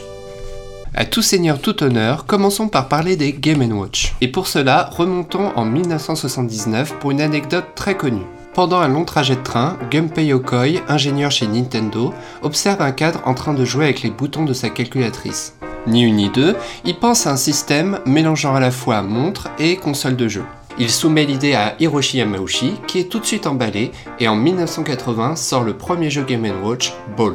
Le jeu est simple, abordable et plaît autant aux adultes qu'aux enfants. C'est un succès certain, et Hiroshi Yamauchi demande à Gunpei Yokoi de superviser un petit nouveau dans son développement de jeu Donkey Kong sur arcade, Shigeru Miyamoto. Bien sûr, le développement des Game Watch n'est pas arrêté, mais il fallait quelque chose pour pouvoir les pousser plus loin et leur donner un succès planétaire. Et une petite souris va les aider. Et oui, Mickey va être au centre de la discussion. En 1981, il faut se rappeler que Nintendo développait la première apparition de Mario, ou Jumpman, et n'avait pas encore de mascotte. Par chance, Disney est en train de construire un parc à thème à Tokyo pour une ouverture en 1983. Un contrat est alors signé entre les deux firmes pour les droits d'utilisation de Mickey Mouse. Gunpei Yokoi, bête, décide d'utiliser la mascotte pour un de ses nouveaux jeux Game Watch. Ce dernier, appelé sobrement Mickey Mouse, met en scène Mickey devant récupérer des œufs lâchés par Minnie sans en faire tomber un seul. Le principe est simple mais diablement efficace et le jeu remporte un énorme succès. Nintendo est conforté dans sa démarche et va exposer plus tard avec Donkey Kong et de son côté Disney va faire confiance au domaine du jeu vidéo et va sortir de nombreux titres avant de créer leur propre studio. Gunpei Yokoi de son côté va révolutionner le monde du jeu vidéo, notamment grâce à la croix directionnelle, et va créer ensuite un tout petit truc, la Game Boy.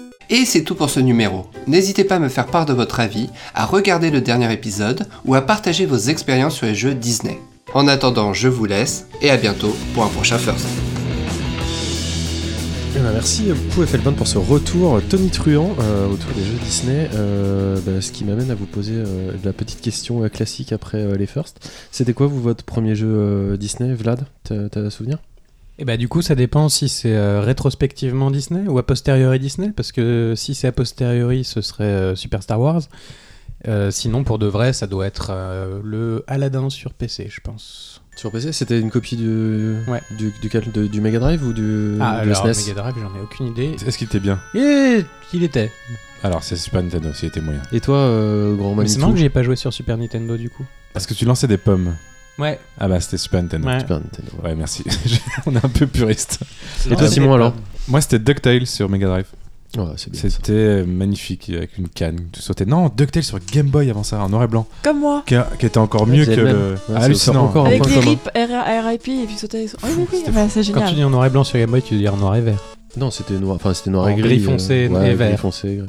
il est précis comme ça. Alors, moi, j'étais gamin à l'époque. euh. T'étais né ou pas, Vlad Ah bah bah, bah, euh, ouais, à peine. Et toi, Béné? Franchement, je sais pas si j'ai déjà joué à un jeu Disney. J'ai un vague souvenir d'avoir joué à un truc euh, Roi Lion, mais aucune idée de ce que c'était ou si c'était bien ou voilà. Donc un témoignage pas du tout constructif. Le jeu Roi Lion, il a existé et c'était un bon jeu dans C'était les jeux super. C'était rétro. peut-être ça, c'était peut-être ça. Tu récupères des scarabées ou pas? Il y avait un, il y Connais avait tout un par mau- cœur. Il y avait un truc avec des insectes. Donc, Ah, voilà, euh, il y avait pour Mega ça. Drive. il y avait un mauvais jeu Roi Lion sur euh, PC et Mac aussi. hein. Euh, Non, c'était sur 90. console. Et moi, je crois que j'ai démarré, je sais pas, on n'a pas l'historique exact, mais sur le deuxième jeu Disney, pas le premier dont il a parlé sur Game Watch, mais j'ai démarré euh, sur Game Watch aussi. C'était euh, Mickey et Donald sur euh, Game Watch double écran, et j'en ai fait des heures et des heures et des heures. Mm.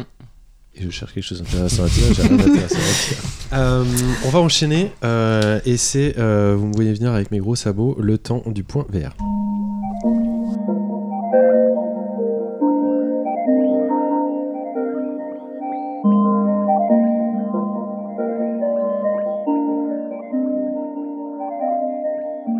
Alors le point VR ce mois-ci, on va faire un point VR rapide. Je crois que je l'ai dit toujours. Attends, attends, attends, attends. Rapide. Avec Ah un peu d'ironie ou timer, pas du tout Excusez-moi. Non mais ça c'est les premiers Ça, il c'est faut ton le timer. problème. Non, non, hein, non, je- non, là c'est important. Ah je, lance- le chrono. Euh, ah bon, c'est oui, parce que les auditeurs sont pas au courant, mais on chronomètre tout ici, c'est- rigide. Non, juste Surtout le point. VR. Une seule chronique, ça suffit. Alors l'actu de la VR, euh, bah, euh, on va démarrer par le PSVR pour euh, changer. Euh, on a appris que Sony voulait quasiment doubler le nombre de jeux euh, disponibles d'ici la fin 2018. Euh, donc euh, il faut quand même savoir qu'ils ont vendu plus de 2 millions de PSVR. Euh, ces chers gens de, euh, de chez Sony, c'est super dur à dire, ça ils devraient le faire pour les Il orthophonistes. 2 millions de PSVR qui ont été vendus. de Plus, chez un petit Sony. peu plus de 2 millions Attends, de il y a, PSVR. il y a, il y a 5-6 mois, on était à 1 million de casques VR, toutes marques confondues. Non, non, non, t'as rêvé là. Non, il a raison. Non, il a rêvé. D'accord.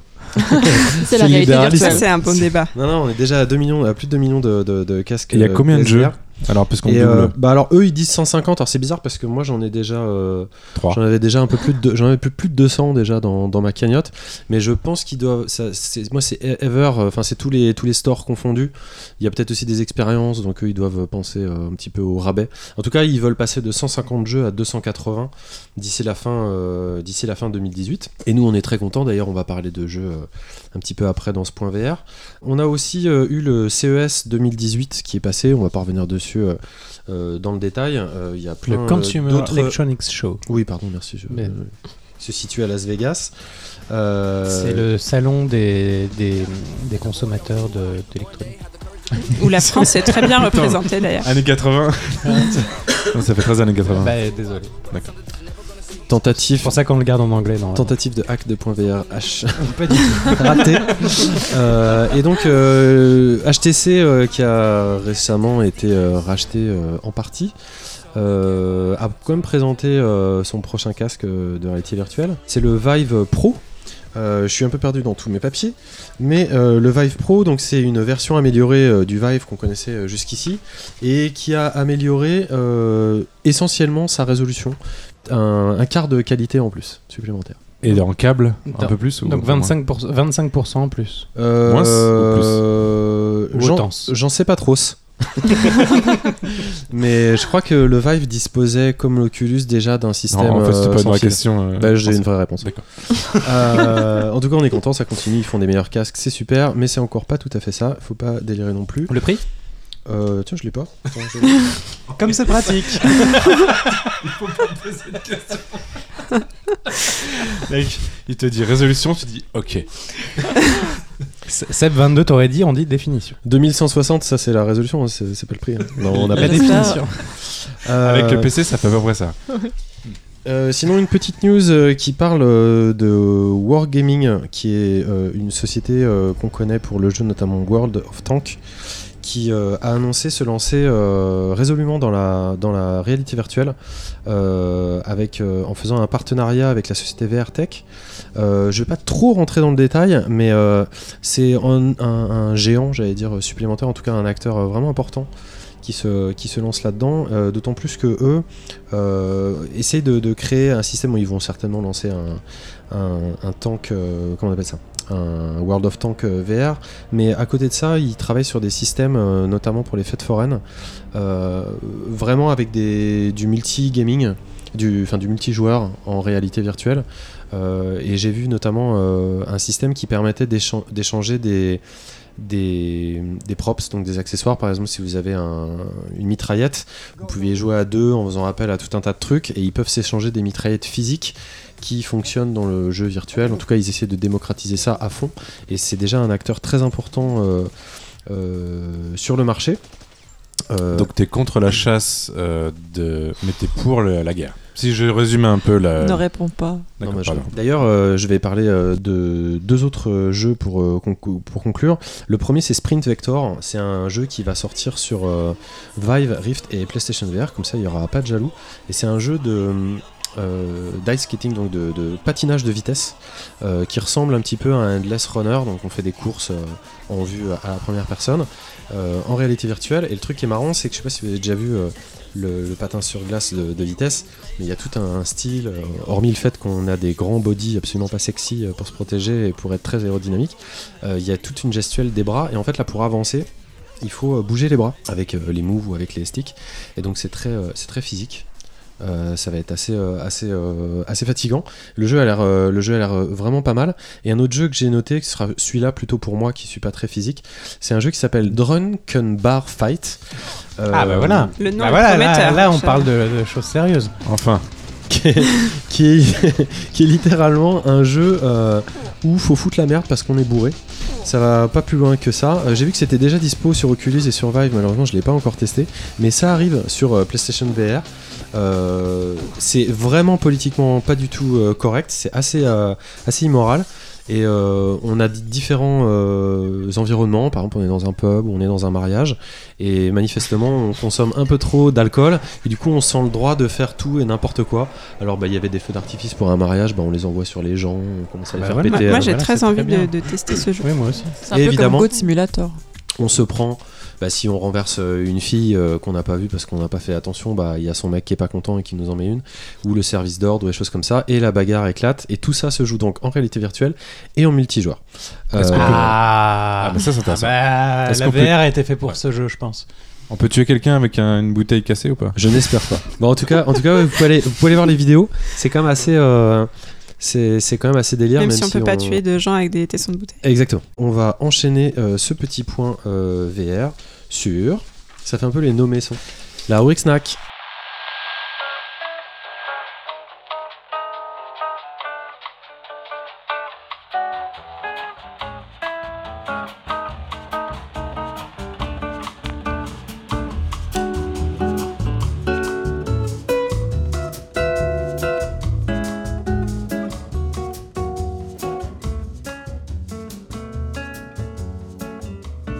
Alors, tour de table. Les snacks, les petits jeux, les jeux gratuits, les jeux euh, pas trop prise de tête. Euh, non, ça, ça fait partie des trucs, je l'ai rajouté, je sais pas pourquoi. Euh, Simon, qu'est-ce que c'est ton snack de ce mois-ci? Ah, moi, je suis allé très très loin dans le fond euh, du Google Play et je vous ai trouvé Pixel Art, livre de peinture à numéro. C'est un titre en, en anglais qui a été traduit euh, de façon Exactement. brutale.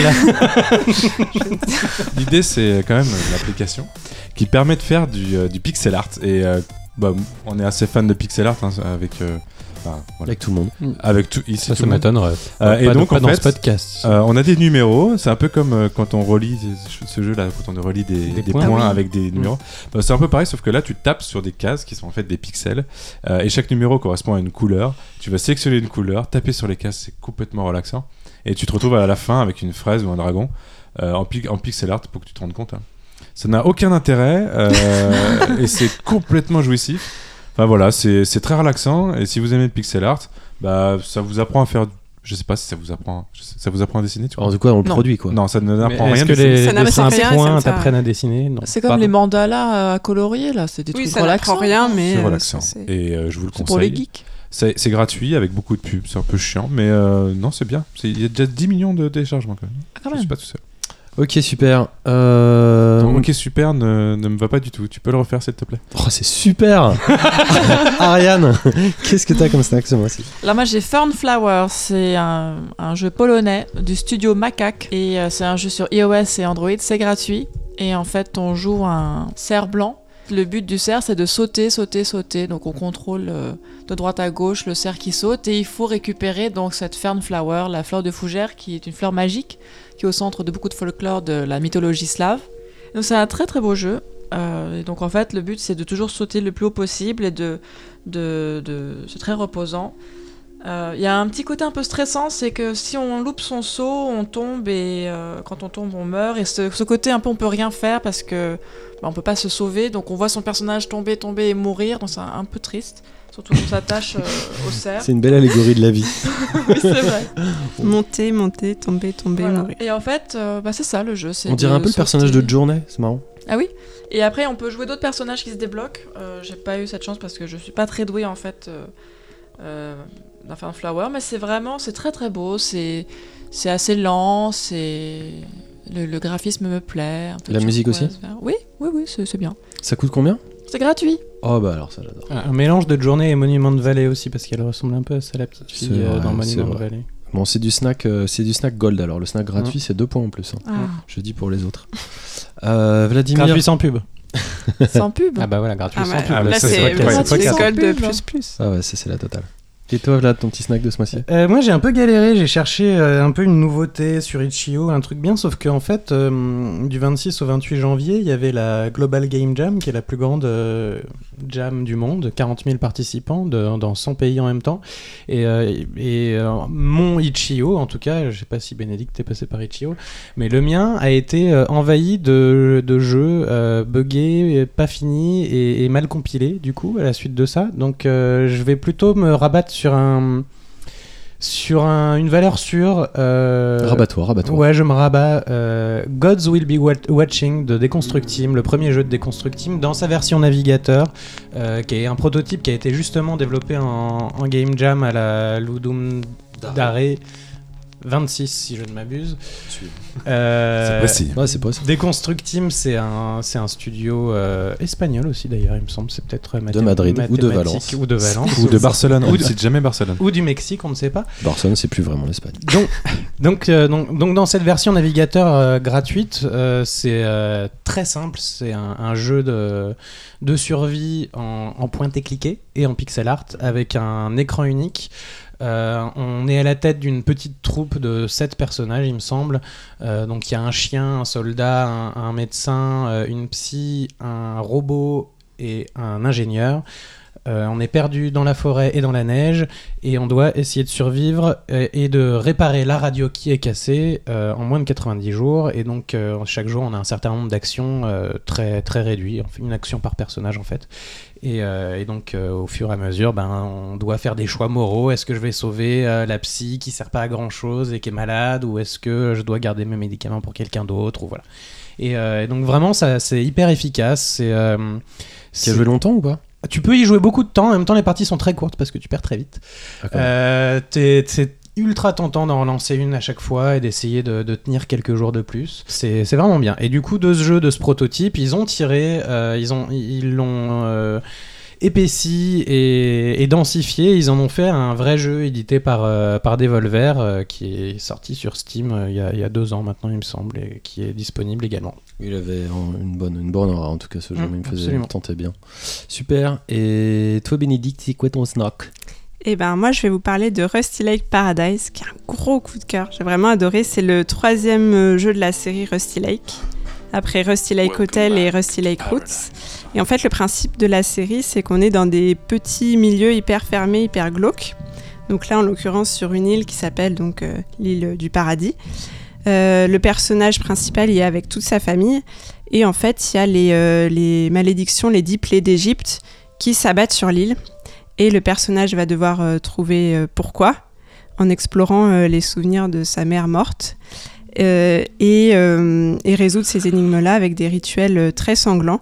Donc euh, j'en cite un, par exemple, à un moment, on a son grand frère qui se transforme en mouche géante et on doit lui sacrifier des animaux pour qu'il puisse s'abreuver et utiliser euh, divers organes des animaux pour réussir à, à débloquer l'énigme. Donc à chaque fois, c'est des rituels comme ça. C'est euh, hyper prenant. Genre, j'ai, dû résoudre euh, les 10 énigmes, je pense, en une journée.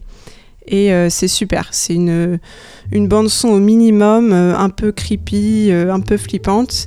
Un graphisme pareil, voilà, très prenant. Et j'ai vraiment adoré. Et je vous révèle pas la fin parce que vous découvrirez vous-même. Donc c'est assez, assez court quand même. C'est assez court. Euh, bah, moi, j'ai j'y ai vraiment joué. euh, J'y ai passé une journée à faire que ça. Après, si on étale, par exemple, si on se fait une énigme par jour, ben voilà, ça, on joue en une semaine, mais c'est assez court. C'est payant. C'est euh, 3,49. C'est sur euh, PC, Mac et puis sur iOS, Android. Je pense que c'est un peu mieux sur téléphone. Moi, j'y ai joué sur ordinateur, mais on voyait qu'il y avait des fois du glisser, cliquer, qui est quand même plus simple. Euh, de façon tactile qu'avec une souris. Game Shelter, ils ont sorti pas mal de jeux hein, de point and click qui sont vraiment sympas. euh, Enfin, vous, si vous tapez euh, Game Shelter. T'en avais fait d'autres de chez Ouais, j'en ai fait plein en fait. De, de ces- ça, c'est Genre quoi Tu te rappelles ou- Non, justement, j'arrive- là, j'arrive pas à m'en souvenir, mais euh, si vous tapez le, ouais, non, si vous tapez le le- l'éditeur, enfin plutôt le, le développeur, vous en trouverez plein et c'est vraiment très agréable. je peux, je peux me tromper, mais j'ai l'impression que Vlad est un peu hypé. Euh, je suis carrément hypé. Ouais. 3,49 ça me, ça me fait 3,49 ça me fait un peu chier mais, euh, mais sinon je suis car- Oh, carrément hypé. Le mec à la dèche. ça fait quoi? Ça fait même pas une demi-bière. Moi, je l'ai acheté euh, direct sur le site, mais euh, il est, euh, il est Mais référencé premiers- sur les- Itch.io. Les premiers sont encore disponibles du coup les deux premiers? Euh, les premiers sont disponibles. J'y ai pas joué, mais ça m'a donné envie du coup d'y jouer parce qu'apparemment c'est vraiment la même ambiance. Ok. Il y a peut-être un bundle.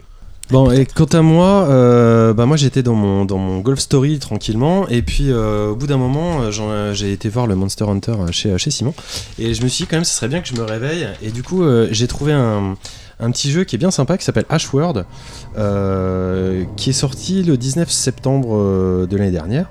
C'est un jeu qui, a été fait par un studio qui s'appelle Orange Pixel, un studio euh, néerlandais, enfin, enfin un studio, on devrait dire un développeur, parce qu'il est quand même un petit peu tout seul mais qui est déjà connu, qui est déjà responsable de, pas mal de, bons petits jeux. Euh, je sais pas si vous connaissez Heroes of the Loot ou des petits roguelikes bien speak ou, Gunslugs et Gunslug 2, un peu plus dans l'esprit de, de Broforce, cela. Donc en tout cas, c'est encore du pixel art. Et euh, c'est euh, un action survival open world post-apocalyptique. euh, en pixel art, Euh, c'est même un peu du nano pixel art parce que vu la définition des sprites, le jeu euh, devrait être sponsorisé par la Fondation des ophtalmos de France. Moi j'ai très mal aux yeux. Ouais,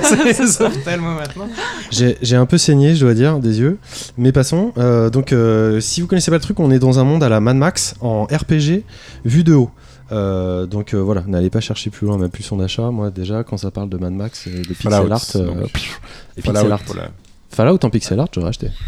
Mais euh, donc dans ce jeu, on peut bien se marrer, en tout cas. On peut faire des échanges, on peut crafter, se bastonner, faire de la voiture quand on lui trouve de l'essence et tenter de survivre. Euh, bon, en tout cas, c'est assez cool. Les quêtes sont très chouettes. La nuit, c'est encore plus dur parce qu'il y a des squelettes zombies, mais je vous ai rien dit. Euh, comme en plus le monde est généré alé- aléatoirement d'une partie à l'autre, euh, c'est vraiment chouette, mais je vous en raconte pas plus. Je vous sens tous conquis. C'est sur Mac, PC, iOS, Android. Euh, faites gaffe quand même parce que les prix changent. Moi, je l'ai acheté sur, sur, sur téléphone, donc je l'ai payé que 5 euros. Sur PC, il est à 14 euros. Et je vais peut-être le racheter sur PC parce que sur téléphone, plus la résolution en pixel art, c'est qu'on on n'y voit rien du tout. Euh, C'est un jeu à centaines d'heures, ça? Peut-être. Peut-être, mais c'est pareil, on, on meurt assez, assez, assez, Ah, assez vite. Mais on peut aussi, il y a un continu aussi euh, dedans, donc euh, moi je trouvais ça, ça chouette. Je profite juste du snack parce que je voudrais faire une petite, un petit crochet euh, spécial euh, coup de gueule. Tout à l'heure, par, tout à l'heure, Ariane parlait de, de déconnexion euh, online sur du sur des jeux euh, en réseau et en fait avant de faire euh, Ashworld euh, moi je voulais parler de l'e-sport Euh, non pas ces compétitions ardues et chiantes réservées aux plus compétitifs d'entre nous mais le sport que je pratique dans mon propre lit depuis plus d'un an avec mes partenaires consentants. Arrête Simon avec tes yeux lubriques. Je veux parler de mon problème avec Clash Royale. Donc Clash Royale, je sais pas si vous connaissez euh, encore, je vais en parler rapidement parce que c'est- le jeu qui, qui représente 50% de ma vie, donc ça, ça- ça serait quand même dégueulasse que j'en parle pas un jour. C'est un jeu qui a été édité et développé par Supercell, qui a été sorti le 2 mars 2017 sur iOS et Android, euh, et qui se balle sur des duels multijoueurs en temps réel, qui mélangent des éléments de tower defense et de MOBA. Vous savez tout ce que c'est que des MOBA? C'était la suite là, de, C'est du combat en arène. euh, de Clash. euh, ça De, Clash of Clans. de Clash Clash, of Clans, ouais, c'est un jeu qui est un spin-off en fait de, de Clash of Clans dans le, dans le même éditeur qui est du, du même Ouais, développeur. Pardon. Tencent. Euh, Supercell. Supercell. Et, euh, et donc Tencent. moi, en fait, voilà, je, je fais énormément de, de- de- de combats comme ça. Et je veux dire ceci. Ô toi, joueur, averti qui nous offre généreusement, si généreusement, ton temps d'écoute, fuis. Fuis et gagne un an de vie IRL supplémentaire et précieuse grâce à la Pléiade. Fuis et ne te retrouve jamais au contact de la plus grande lâcheté humaine que la Terre ait pu recevoir. Fuis et ne brise pas tout ton nouveau téléphone entre tes petites mains, fragiles, candides, quitte à te passer de quelques brillantes, vaillantes, voire extraordinaires victoires. Tu nous remercieras tard. Je trouve ce jeu absolument fou. Euh, J'ai un peu honte d'y jouer, c'est un peu mon plaisir coupable. J'y joue gratuitement évidemment depuis le, le dé- le début.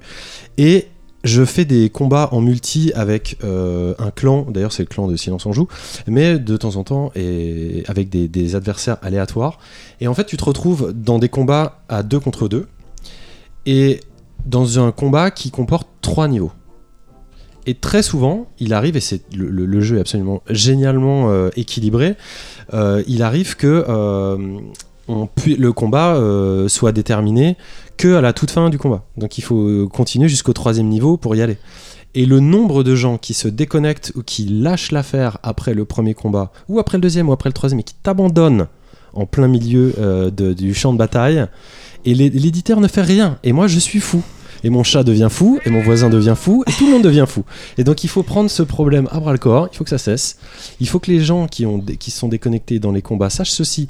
On va vous retrouver les mecs. Oui, des Et les filles pénalités, des pénales sanctions. Et je comprends même pas pourquoi il n'y a pas de pénalité. Après, je me dis, bon, peut-être tu peux avoir une déconnexion réseau. Le métro.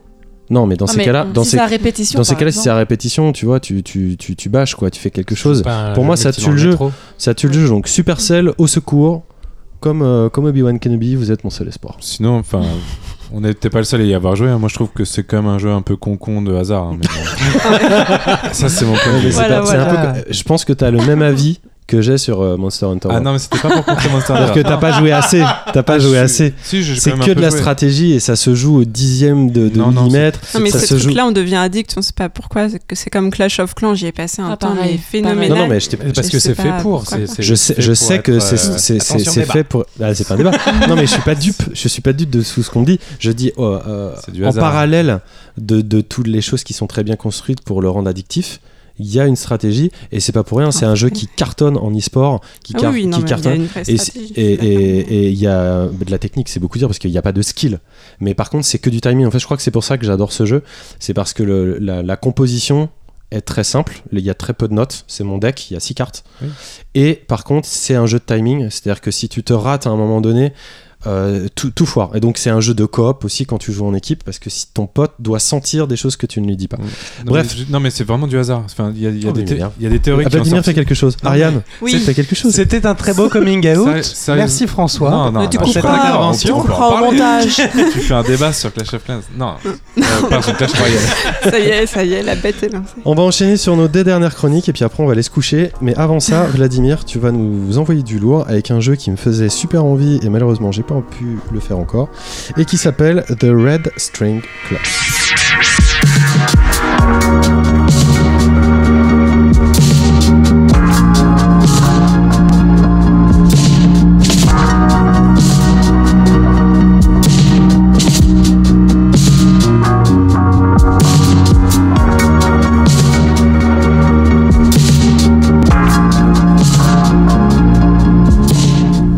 The Red Strings Club, le club des ficelles rouges, est un, un jeu de science-fiction, de- d'enquête et de débat philosophique en pointé-cliqué et en pixel art. C'est bien dit. C'est voilà. C'est un peu le podcast du pixel art. C'est un peu le podcast du pixel art. Donc c'est un jeu d'enquête. On va être euh, confronté à une, euh, sur- une super corporation qui crée des intelligences artificielles et des robots, des androïdes. Euh, on joue principalement Donovan, qui est le patron d'un bar, le patron du- d'un bar à cocktail illégal d'ailleurs, le Red Strings Club, qui a une particularité, c'est qu'il sait faire des, des cocktails euh, qui appellent tout de suite les émotions euh, des clients. Évidemment, c'est vous qui allez composer ces cocktails. Et donc l'essentiel du jeu, ça va être euh, d'essayer de, de- saouler des, gens avec vos cocktails pour essayer de leur soutirer des informations. Mais donc c'est essentiellement en fait du dialogue. Et je disais c'est un jeu de débat philosophique parce que euh, parce que tous les échanges que vous allez avoir avec les autres euh, clients du bar, qui sont pour la plupart des clients de cette super corporation, ça va être des débats éthiques et des débats philosophiques sur des, des sujets hyper actuels et qui vont finir par l'être sur euh, la question des intelligences artificielles, sur la, sur euh, la question du rôle des technologies dans, dans la société, euh, sur nos éthiques personnelles face à la morale, sur, euh, sur ce que devrait être le monde, sur des questions très politiques aussi par rapport au capitalisme, par rapport euh, à, à l'économie et à la, à la vie en société. C'est encore un jeu de gauche. C'est un jeu de gauchiste, sûrement. Euh, c'est probablement le jeu euh, politiquement le mieux écrit que j'ai vu, que, enfin, qui, est, qui, qui est vraiment juste, qui est euh, jamais dans une espèce de, de, de caricature ou de. euh, ou de. De bien-pensance Non, oui, de bien-pensance non plus, mais ou de, de, de maladresse, dont j'ai en- genre j'ai envie de dire des trucs intelligents, mais j'y arrive pas vraiment, donc. Enfin, pas comme ce que je suis en train de faire, par exemple. Et donc, et donc ce que je disais aussi, c'est que le, le cœur du jeu, voilà, c'est une enquête. Donc, on va avoir plein de clients qui vont succéder les uns aux autres et on va essayer donc de leur soutirer des informations pour essayer de comprendre euh, ce qui est exactement en train de se passer. En fait, selon les, questions qu'on va poser, les réponses qu'on va obtenir, il va y avoir des embranchements dans l'histoire qui tous se recoupent. De toute façon, on, sait dès le début du jeu comment ça va se terminer, a priori. Euh, mais en tout cas, la façon dont vous allez vivre le jeu et ce qui va se passer au fur et à mesure euh, va être différente d'un joueur à l'autre, ce qui su- sur un jeu de cette ambition est déjà plutôt pas mal. Et il y a un autre truc assez bien aussi, c'est qu'il y a des personnages qui sont dans des, comment on dit, euh, des dead ends, je sais pas comment dire. euh, Des impasses, des oui, c'est ça. Qui sont, enfin, c'est des personnages qu'on va voir comme ça, qu'on va voir apparaître, qu'on va voir disparaître, qui n'ont pas plus d'influence que ça dans le jeu réel, mais qui vont euh, nous donner la possibilité de- d'avoir une ouverture sur l'univers du jeu lui-même et de pouvoir un peu euh, se raconter sa propre histoire et qui sont ses personnages et ce qu'ils y font et, et ce qui s'y passe. Et le, le- le bar, c'est un, un, genre une sorte de hub central, c'est ça Où tu reviens sans cesse pour faire un peu de simulation de cocktail et de bourrage Euh, de gueule et après qui tu vas reviens, dans des, des, autres endroits c'est des, hum, des successions de, de chapitres, on va dire, mais l'essentiel de ces chapitres se passe dans le bar. Dans l'essentiel des chapitres, tu contrôles Donovan et tu vas, euh, et tu vas discuter avec des gens. Après, il y a deux, trois chapitres qui vont se passer en dehors de ce bar avec d'autres personnages et avec d'autres méthodes de gameplay. Euh, le jeu est aussi plein de, mini-jeux. euh, qui sont euh, qui ont été d'ailleurs développés par des Construct Team, donc dont je parlais tout à l'heure à propos de Gods Will Be Watching. Donc ce- c'est un jeu qui est sorti fin janvier. Et le jeu est aussi bourré de, de mini-jeux qui ont été développés pendant des Game Jam. Et du coup, c'est assez cool parce que euh, c'est enfin c'est vraiment des, des mini-jeux. C'est pas décousu. C'est C'est pas décousu par un peu comme ça fait sens avec le, avec le jeu. Il y a un moment un peu bizarre, il y a un moment de poterie par exemple un peu bizarre, mais qui est, qui est justifié euh, en termes de scénario. Il y a un fantôme? Non, pas du tout. T'as pas vu Ghost? Euh, non. Ça fait sens, c'était pas les phrases qu'on s'était juré de jamais dire dans le podcast? On n'a pas le droit de dire ça fait sens? C'est limite. Ça dépend si c'est toi personnellement. que Mais en même temps, on avait- C'est cohérent avec, euh, avec le scénario si tu préfères. On avait juré qu'on parlerait de jamais de Ghost non plus. Ah, donc, euh, on peut y aller. En tout cas, c'est plein de, plein de bonnes idées, c'est plein d'intelligence. euh, c'est hum, Il y a l'histoire euh, qu'on se crée soi-même, euh, elle, euh, elle tient totalement la route. La musique est, est vraiment chouette, je trouve. Enfin, pour moi, c'est vraiment une réussite ce jeu. Euh, il dure à peu près 3, 3 heures et demie. euh, c'est un, c'est un moment hyper intéressant. 3h30, pas plus? Non, pas plus, non. Par rapport à ça que tu parlais des auteurs, ils ont des choses à dire apparemment.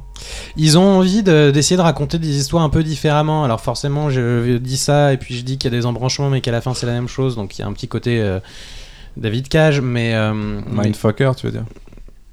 Euh, dire quoi, de cerveau. non, euh, pas, non, sur un jeu comme ça, parce que ils ont pas, euh, ils sont pas à faire la tournée des, des plateaux et la tournée des trucs en expliquant que leur jeu est une révolution et qui voilà, ils ont juste envie d'essayer de, de- de raconter des choses de façon différente. Et, et en, en l'occurrence, c'est le cas. C'est vraiment euh, l'histoire est racontée pas comme on, on voit des histoires d'habitude. Il y a des easy dans le jeu. Il y a des, il y a des easy. Euh, oui, il y a des easy dans ce jeu, absolument. Non, mais c'est assez rare, c'est suffisamment rare pour être signalé. C'est des easy en pixel art. La hein, poterie aussi, c'est rare. C'est vrai que la poterie, C'est vrai, c'est et rare. j'aurais pu, et signaler avant les easy. Et ça, Ouais. c'est. Parce que c'est- je, trouve- bah, je pense qu'il y a moins de poterie que, Que de zizi, probablement. dans les jeux. Encore Eh que. bah dis donc, elle est chouette cette chronique. Ouais, mais euh, moi je trouve le jeu génial. euh, Enfin, j'avais déjà envie de l'acheter avant même que tu me le, avant même que tu en parles. Donc, euh, Mais il faut, il faut absolument y jouer. Le jeu est édité par Devolver. donc ça s'appelle euh, le club des strings rouges. Des, Des ficelles rouges. Des ficelles rouges, pardon, ouais. Et, euh, et c'est disponible euh, depuis euh, très peu de temps. Depuis Et on fin vous le janvier, recommande, en tout cas, Vlad sur vous le PC, recommande. Mac.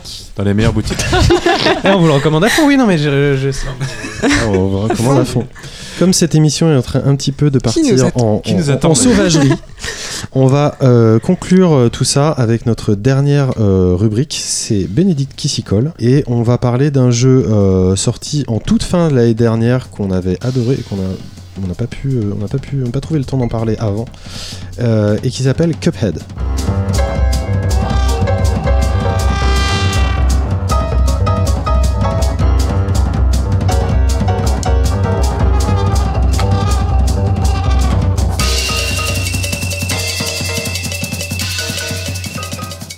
Donc euh, aujourd'hui, je vais vous parler d'un petit jeu qui n'a pas fait grand bruit, euh, Cuphead, euh, sorti donc en septembre sur PC et Xbox One. Et oui, sur Xbox One, c'est un des petits bonheurs fugaces de l'existence. Je précise que François m'avait dit Hey, tu pourrais être notre référente Xbox One. Ouais, mais ça va, moi je vais, je, vais, je vais craquer là. Et je me suis dit super, je vais pouvoir chroniquer au moins deux jeux par an. et, et ça y est, c'est mon heure, donc c'est le grand moment. Euh, Cuphead, donc vous avez sans doute entendu parler, un, de son sublime graphisme, type cartoon des années 30, et deux, de son extrême difficulté. Euh, ces deux points sont testés et validés. Euh, le jeu est magnifique, bourré de détails, euh, de personnages loufoques, de paysages ludiques, et j'ai dû recommencer au moins 20 fois chaque niveau pour réussir, en mode facile. Euh, mention spéciale d'ailleurs à un génie du lac qui, dans le deuxième monde du jeu, nous tient au courant du nombre de fois où on est mort durant le jeu. Et au bout de quelques heures, j'en étais déjà à 400 morts. Et aujourd'hui, euh, je ne vais plus voir le génie du lac. Euh, le jeu n'est pas sans me rappeler Rayman, euh, avec une créativité et un humour omniprésents, des passages très punitifs et aussi la possibilité de jouer en coop local, euh, ce qui n'est plus trop courant euh, de nos jours et que j'apprécie vraiment C'est beaucoup. clair. Donc dans Cuphead, on incarne donc Cuphead et si on joue à deux, Mugman.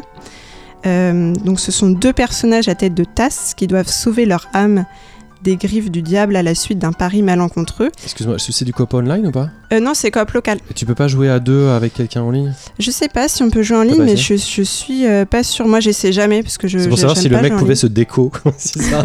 Alors, Et qu'il pouvait être abandonné lâchement face au génie là. du lac.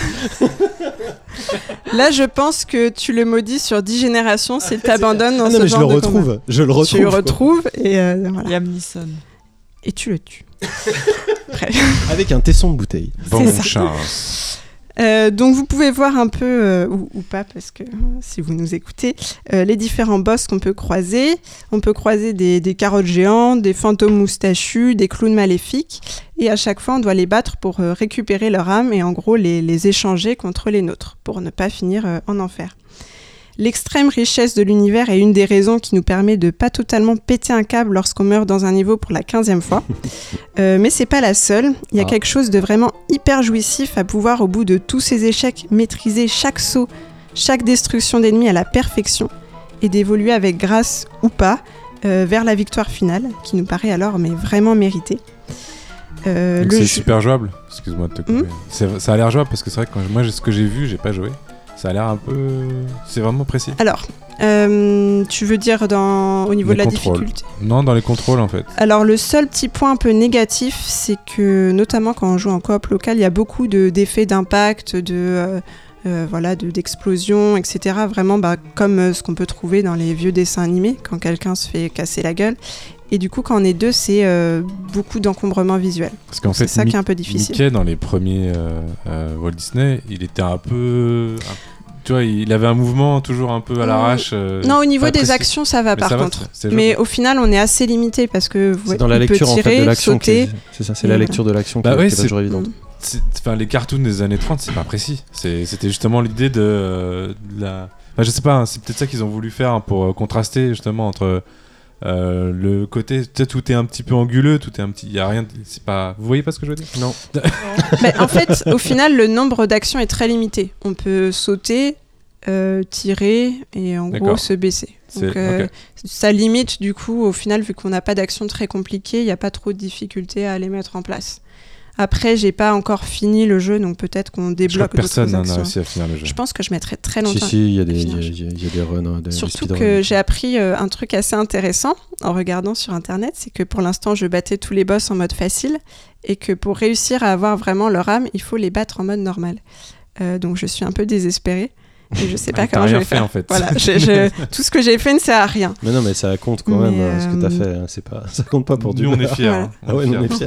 Mais moi je trouve un peu, moi je, je dis à propos de ce jeu, euh, il n'a jamais été aussi bon de souffrir. Voilà, c'est un peu euh, la phrase que Oh, on je a pensé à la même chose. euh, On a pensé à la même chose, moi et Simon. Ah non, non, moi je pensais à du sexe. Ah ouais, donc- Alors effectivement, on n'a pas pensé à la même chose. Et je précise que c'est en anglais quand même, entièrement en anglais. C'est euh, c'est- Ça a pas l'air submergé de dialogue non plus. Euh, au début, il y a une petite histoire et à chaque, entre chaque monde, il y a une transition euh, narrative. Mais sinon, voilà, c'est pas du tout gênant. Les personnages à qui on parle, c'est des dialogues en anglais. Mais euh, donc t'as- Pardon. Mais donc t'as vu tous les boss en fait déjà là. non, j'ai pas vu tous les boss pour l'instant, mais il y en a beaucoup. Faut savoir qu'au départ, euh, euh, les créateurs du jeu voulaient faire un jeu que de boss, Ouais. euh, sans niveau. Euh, ils en ont rajouté quelques-uns, mais en gros, il y a- il y, a plusieurs mondes et par monde, on a 4-5 boss et euh, un ou deux niveaux. Et c'est important, tu vois pas la vie des boss, donc tu sais pas où t'en es dans le combat, c'est ça? Non, en fait, on sait, euh, ce qui est horrible, c'est qu'on voit, quand on a perdu, quand on meurt, on voit où on en était par Ah, rapport à la victoire finale. Et des fois, on était vraiment très très près. Ah, euh, C'est très vicieux. voilà. Mais il se passe des choses entre les boss ou? Euh, en fait, euh, donc euh, les boss comme ça, on les croise, on se balade sur une petite map. Et les boss, on les rencontre dans des lieux précis. La map est très petite, donc on peut pas beaucoup. C'est pas très intéressant non plus de s'y promener. C'est joli, mais sans plus. Et sinon, il y a juste les niveaux. Et dans chaque monde, on joue les boss et les niveaux à peu près dans l'ordre qu'on veut.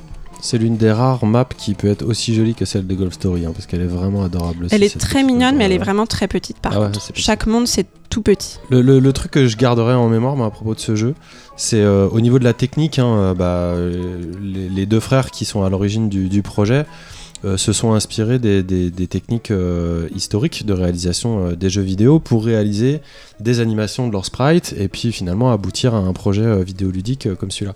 Et ce qui me fait halluciner, c'est que cette technique-là, elle est tout sauf récente. C'est la technique, j'allais dire ancestrale, c'est un petit peu beaucoup, mais c'est la technique classique en fait. Et que tout le monde savait euh, faire ce, ce- obtenir ce, ce rendu-là, et que quand on nous bon, bassinait, le, mot est un peu fort, mais toujours avec le- le- l'envie de faire euh, des dessins animés interactifs, qui est comme un terme qu'on entend euh, depuis 30 ans, en fait, il suffisait de le faire en, en vrai. Et j'ai l'impression que ces mecs-là, ils ont été juste les premiers à oser euh, se lancer euh, dans un projet qui est, qui est pharaonique, hein, parce que le nombre de dessins euh, à réaliser, c'est vraiment dingue ce qu'ils ont réussi à faire. Mais ils ont produit le courage, ils ont produit l'effort que finalement tout le monde connaissait et tout le monde se disait face au, au même projet, bah ouais, mais tu vois, on va pas le faire parce que c'est trop long, quoi. Et eux, ils l'ont fait, voilà le résultat. Donc tout est Donc, dessiné. Tout est dessiné. C'est pas seulement dessiné hein, d'ailleurs, puisque c'est scanné, euh, numéri- enfin, voilà, numérisé, euh, c'est remis en couleur. Je crois que les couleurs sont traitées euh, numériquement et puis euh, pour, pour créer toutes les, les séparations et tout. Mais ouais, ouais, ils, ont, ils ont fait toutes les animes et tous les décors en couleur, bah, tu le vois hein, de toute façon. Et je précise qu'on n'a que 3 points de vie. Enfin, en tout cas au début. Et qui sont sur un nouveau projet. Et on espère que ça sera pas Cuphead 2. Parce qu'avec une telle technologie, les mecs, ils pourraient faire beaucoup de choses. hein. Un jeu d'aventure avec ce look, moi je dis pas non. Un jeu Fantasia. N'importe quoi. c'est- c'est c'est sublime quoi. Vraiment, c'est vraiment très très fort. Ils auraient pu Ah, faire un hommage magnifique. raté et là ils, sont- ils ont, ils ont tout compris quoi. Bah super, merci beaucoup euh, Bénédicte. C'est très cool de pouvoir euh, enfin reparler de ce jeu comme on voulait. Et on va enchaîner par la dernière séquence de l'émission. Euh, on va enchaîner sur nos quartiers libres.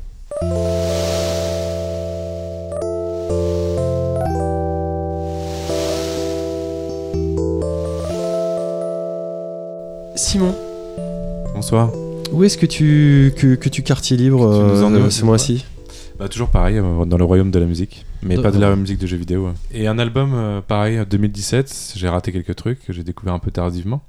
Et je vous conseille vraiment le, donc, le premier album, l'album Début. Comment on dit début euh, Début. Début. Début, début. Début. Vladimir. Laissez-moi tranquille. D'accord. Il est fatigué ce soir. Euh, de Era. Euh, E-E-R-A. Oh, mais je connais. Anna Lena Bruland, qui a sorti son premier album Reflection of Youth. Mais donc elle fait de la pop euh, électro, exactement ce que j'aime, exactement, euh, et surtout avec, euh, avec des, euh, des, enfin, des phases de mélodies qui sont vraiment incroyables, qui m'ont vachement rafraîchi. Ces derniers temps, j'arrivais pas à retrouver cette qualité. Et pour un album debut, c'est assez, c'est assez fou, et j'ai vraiment hâte de voir dans quelle carrière elle va se lancer. Euh, je vous conseille, voilà. Donc c'est Era, Reflection of Youth. Bah, merci Simon. Euh, Ariane, Oui. what's up de ton côté Alors moi, je vais vous emmener en Amérique, au Washington Post, pour un film qui s'appelle Pentagon Papers de Steven Spielberg, qui est un très bon film, très bien construit, avec des superbes acteurs et une histoire qui je connaissais très mal. Donc ça m'a vraiment passionné. Après, j'ai lu pendant des heures sur la guerre du Vietnam, sur euh, Super intéressant. Ouais. ouais, sur les influences après euh, au Cambodge et tout. C'était vraiment euh, assez incroyable. Je, je recommande vraiment ce film, Sans nous raconter la fin, bien sûr. bien sûr. Eh bon. ben, on ira. Euh, Bénédicte, what's up Euh, moi, je vous emmène en, en taxi avec euh, le groupe Thérapie Taxi qui, sort, euh, qui a sorti vendredi son nouvel album euh, Itzal. Euh, voilà, c'est euh, donc un groupe français euh, avec des, des super chansons aux paroles parfois un peu euh, clivantes, mais euh, vraiment très bonne instru et euh, j'aime beaucoup. Mais, mes préférés sont donc Itzal et Cri des loups. Un peu olé olé. Un peu olé olé. Mais un peu olé olé genre TTC ou un peu olé olé euh, Non, je disais un peu, un peu clivant, mais voilà, parce que bon, c'est assez, assez vulgaire, mais euh, c'est très chouette. C'est vulgaire, mais très. Oui, ouais, parce qu'au début, en fait, c'est- le genre de d'album, la première fois que j'ai entendu, j'ai détesté, et en fait, euh, après, j'ai adoré. Donc, euh, je pense qu'il faut l'écouter au moins deux fois pour bien aimer. Surtout, euh, Ah, c'est un peu comme la musique de Simon alors. Souvent c'est comme ça, je trouve.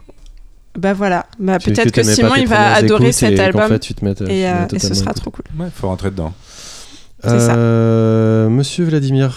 Bah écoute, musique aussi, mais beaucoup plus bref. Euh, j'ai découvert vraiment l'autre jour, avec un tout petit peu de retard, le dernier album de Björk, que j'ai trouvé, ma foi, extrêmement classe. Utopia. Ah ouais Ouais. Ah, donc il faut se remettre à écouter du Björk. hein. Ouais, bah ouais, ouais, moi j'avais un peu passé, mais celui-là je l'ai trouvé, ouais, de- vraiment, vraiment bien.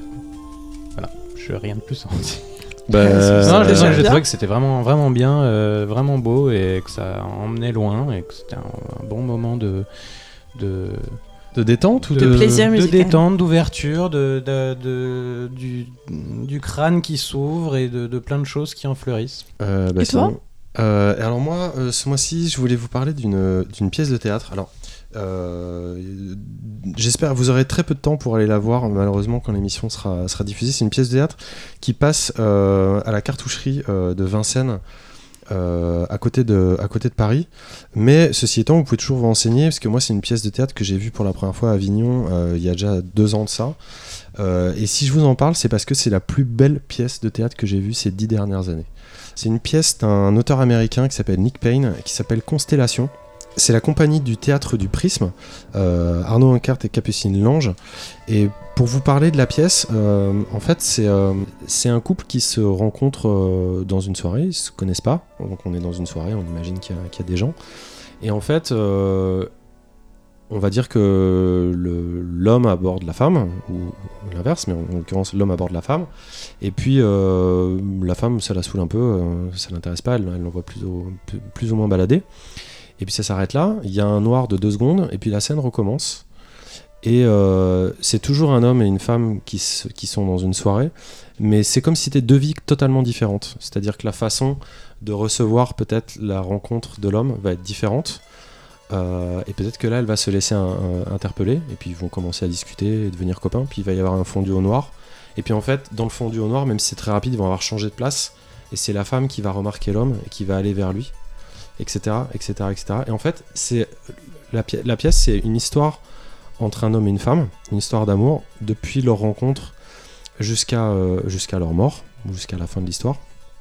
Et chaque étape euh, de l'histoire d'amour est subdivisée en 30 euh, alternatives en fonction de n'importe quel trait de caractère. Soit vous êtes timide, euh, soit vous êtes euh, rentre dedans, soit euh, vous êtes déjà marié, soit vous n'avez pas envie, soit vous êtes triste, soit vous êtes hyper rigolo, soit vous êtes homosexuel, soit vous êtes veuf.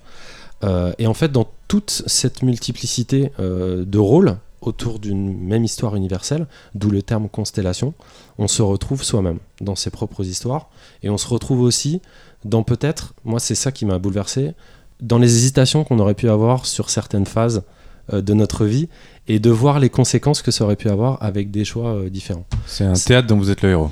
Alors pas du tout parce que toi tu le vis euh, comme comme le final, spectateur. parce Ce que qui est, t'arrives à ce qui est- ce qui est C'est juste qu'il y a tellement de scènes que tu peux t'identifier. ce qui est dingue, c'est que dit comme ça, euh, au niveau de la narration, ouais, c'est presque une figure de style, mais on se dit voilà, ça doit être chiant et tout, et ça passe comme du beurre. Non, mais en vrai, c'est ouais, hyper beau à voir.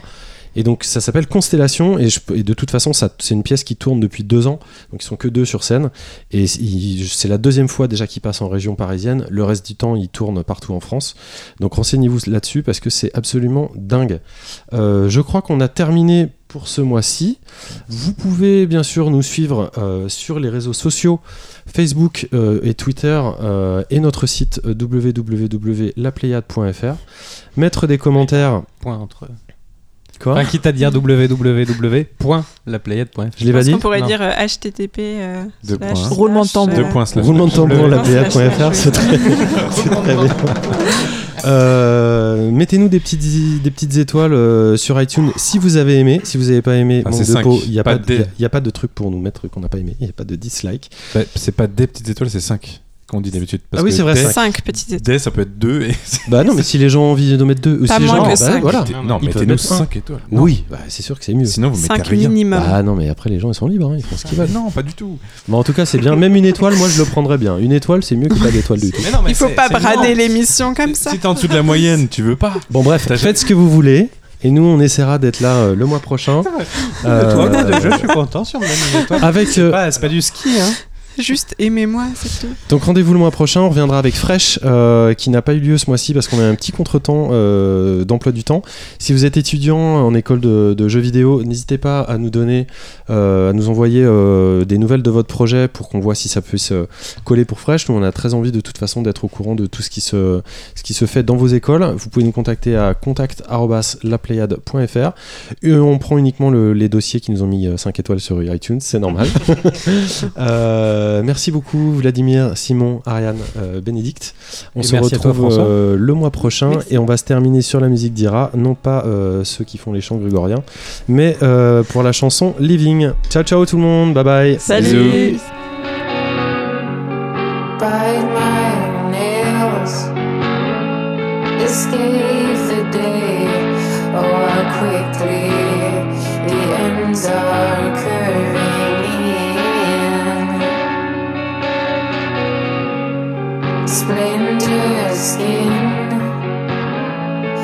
Digging further how quickly the blood is seeping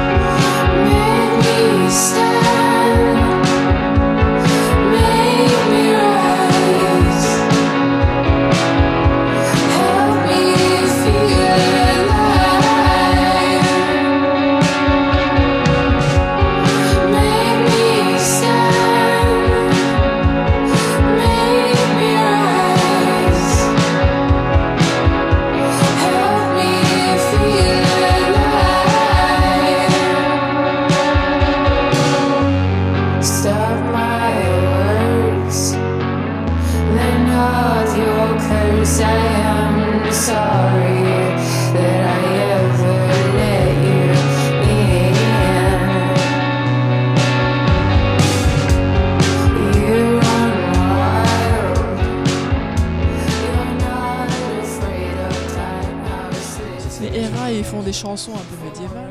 Non, c'est pas le. J'ai pas voulu faire la. J'ai pas voulu faire la blague. Pas se tromper. Hein. E E R A. E E R A. Era. Era. C'est le four. C'est Final ça Non, c'est. C'est Monster Hunter. Il se passe quoi à la fin du tout explose. Non, mais je crois que j'avais j'ai un peu peur. Ouais, pareil. pas dit Max Payne hein, quand même. Mhm. J'ai pas dit Mac- l'auteur, j'ai pas dit Max Payne. Je me rappelle pas que t'aies parlé de l'auteur. Non, parce que l'auteur s'appelle Nick Payne. Non, t'as dit Nick j'ai- Payne. Ah, ok, bon, ça. J'ai Nick Payne. regardé le nom Sinon, on aurait tous tiqué, je pense. De mémoire. Max Payne. On aurait tous Ouais, on aurait réagi. Max Payne. Il se passe quelque chose. Bah, merci. Merci. Ah bah oui.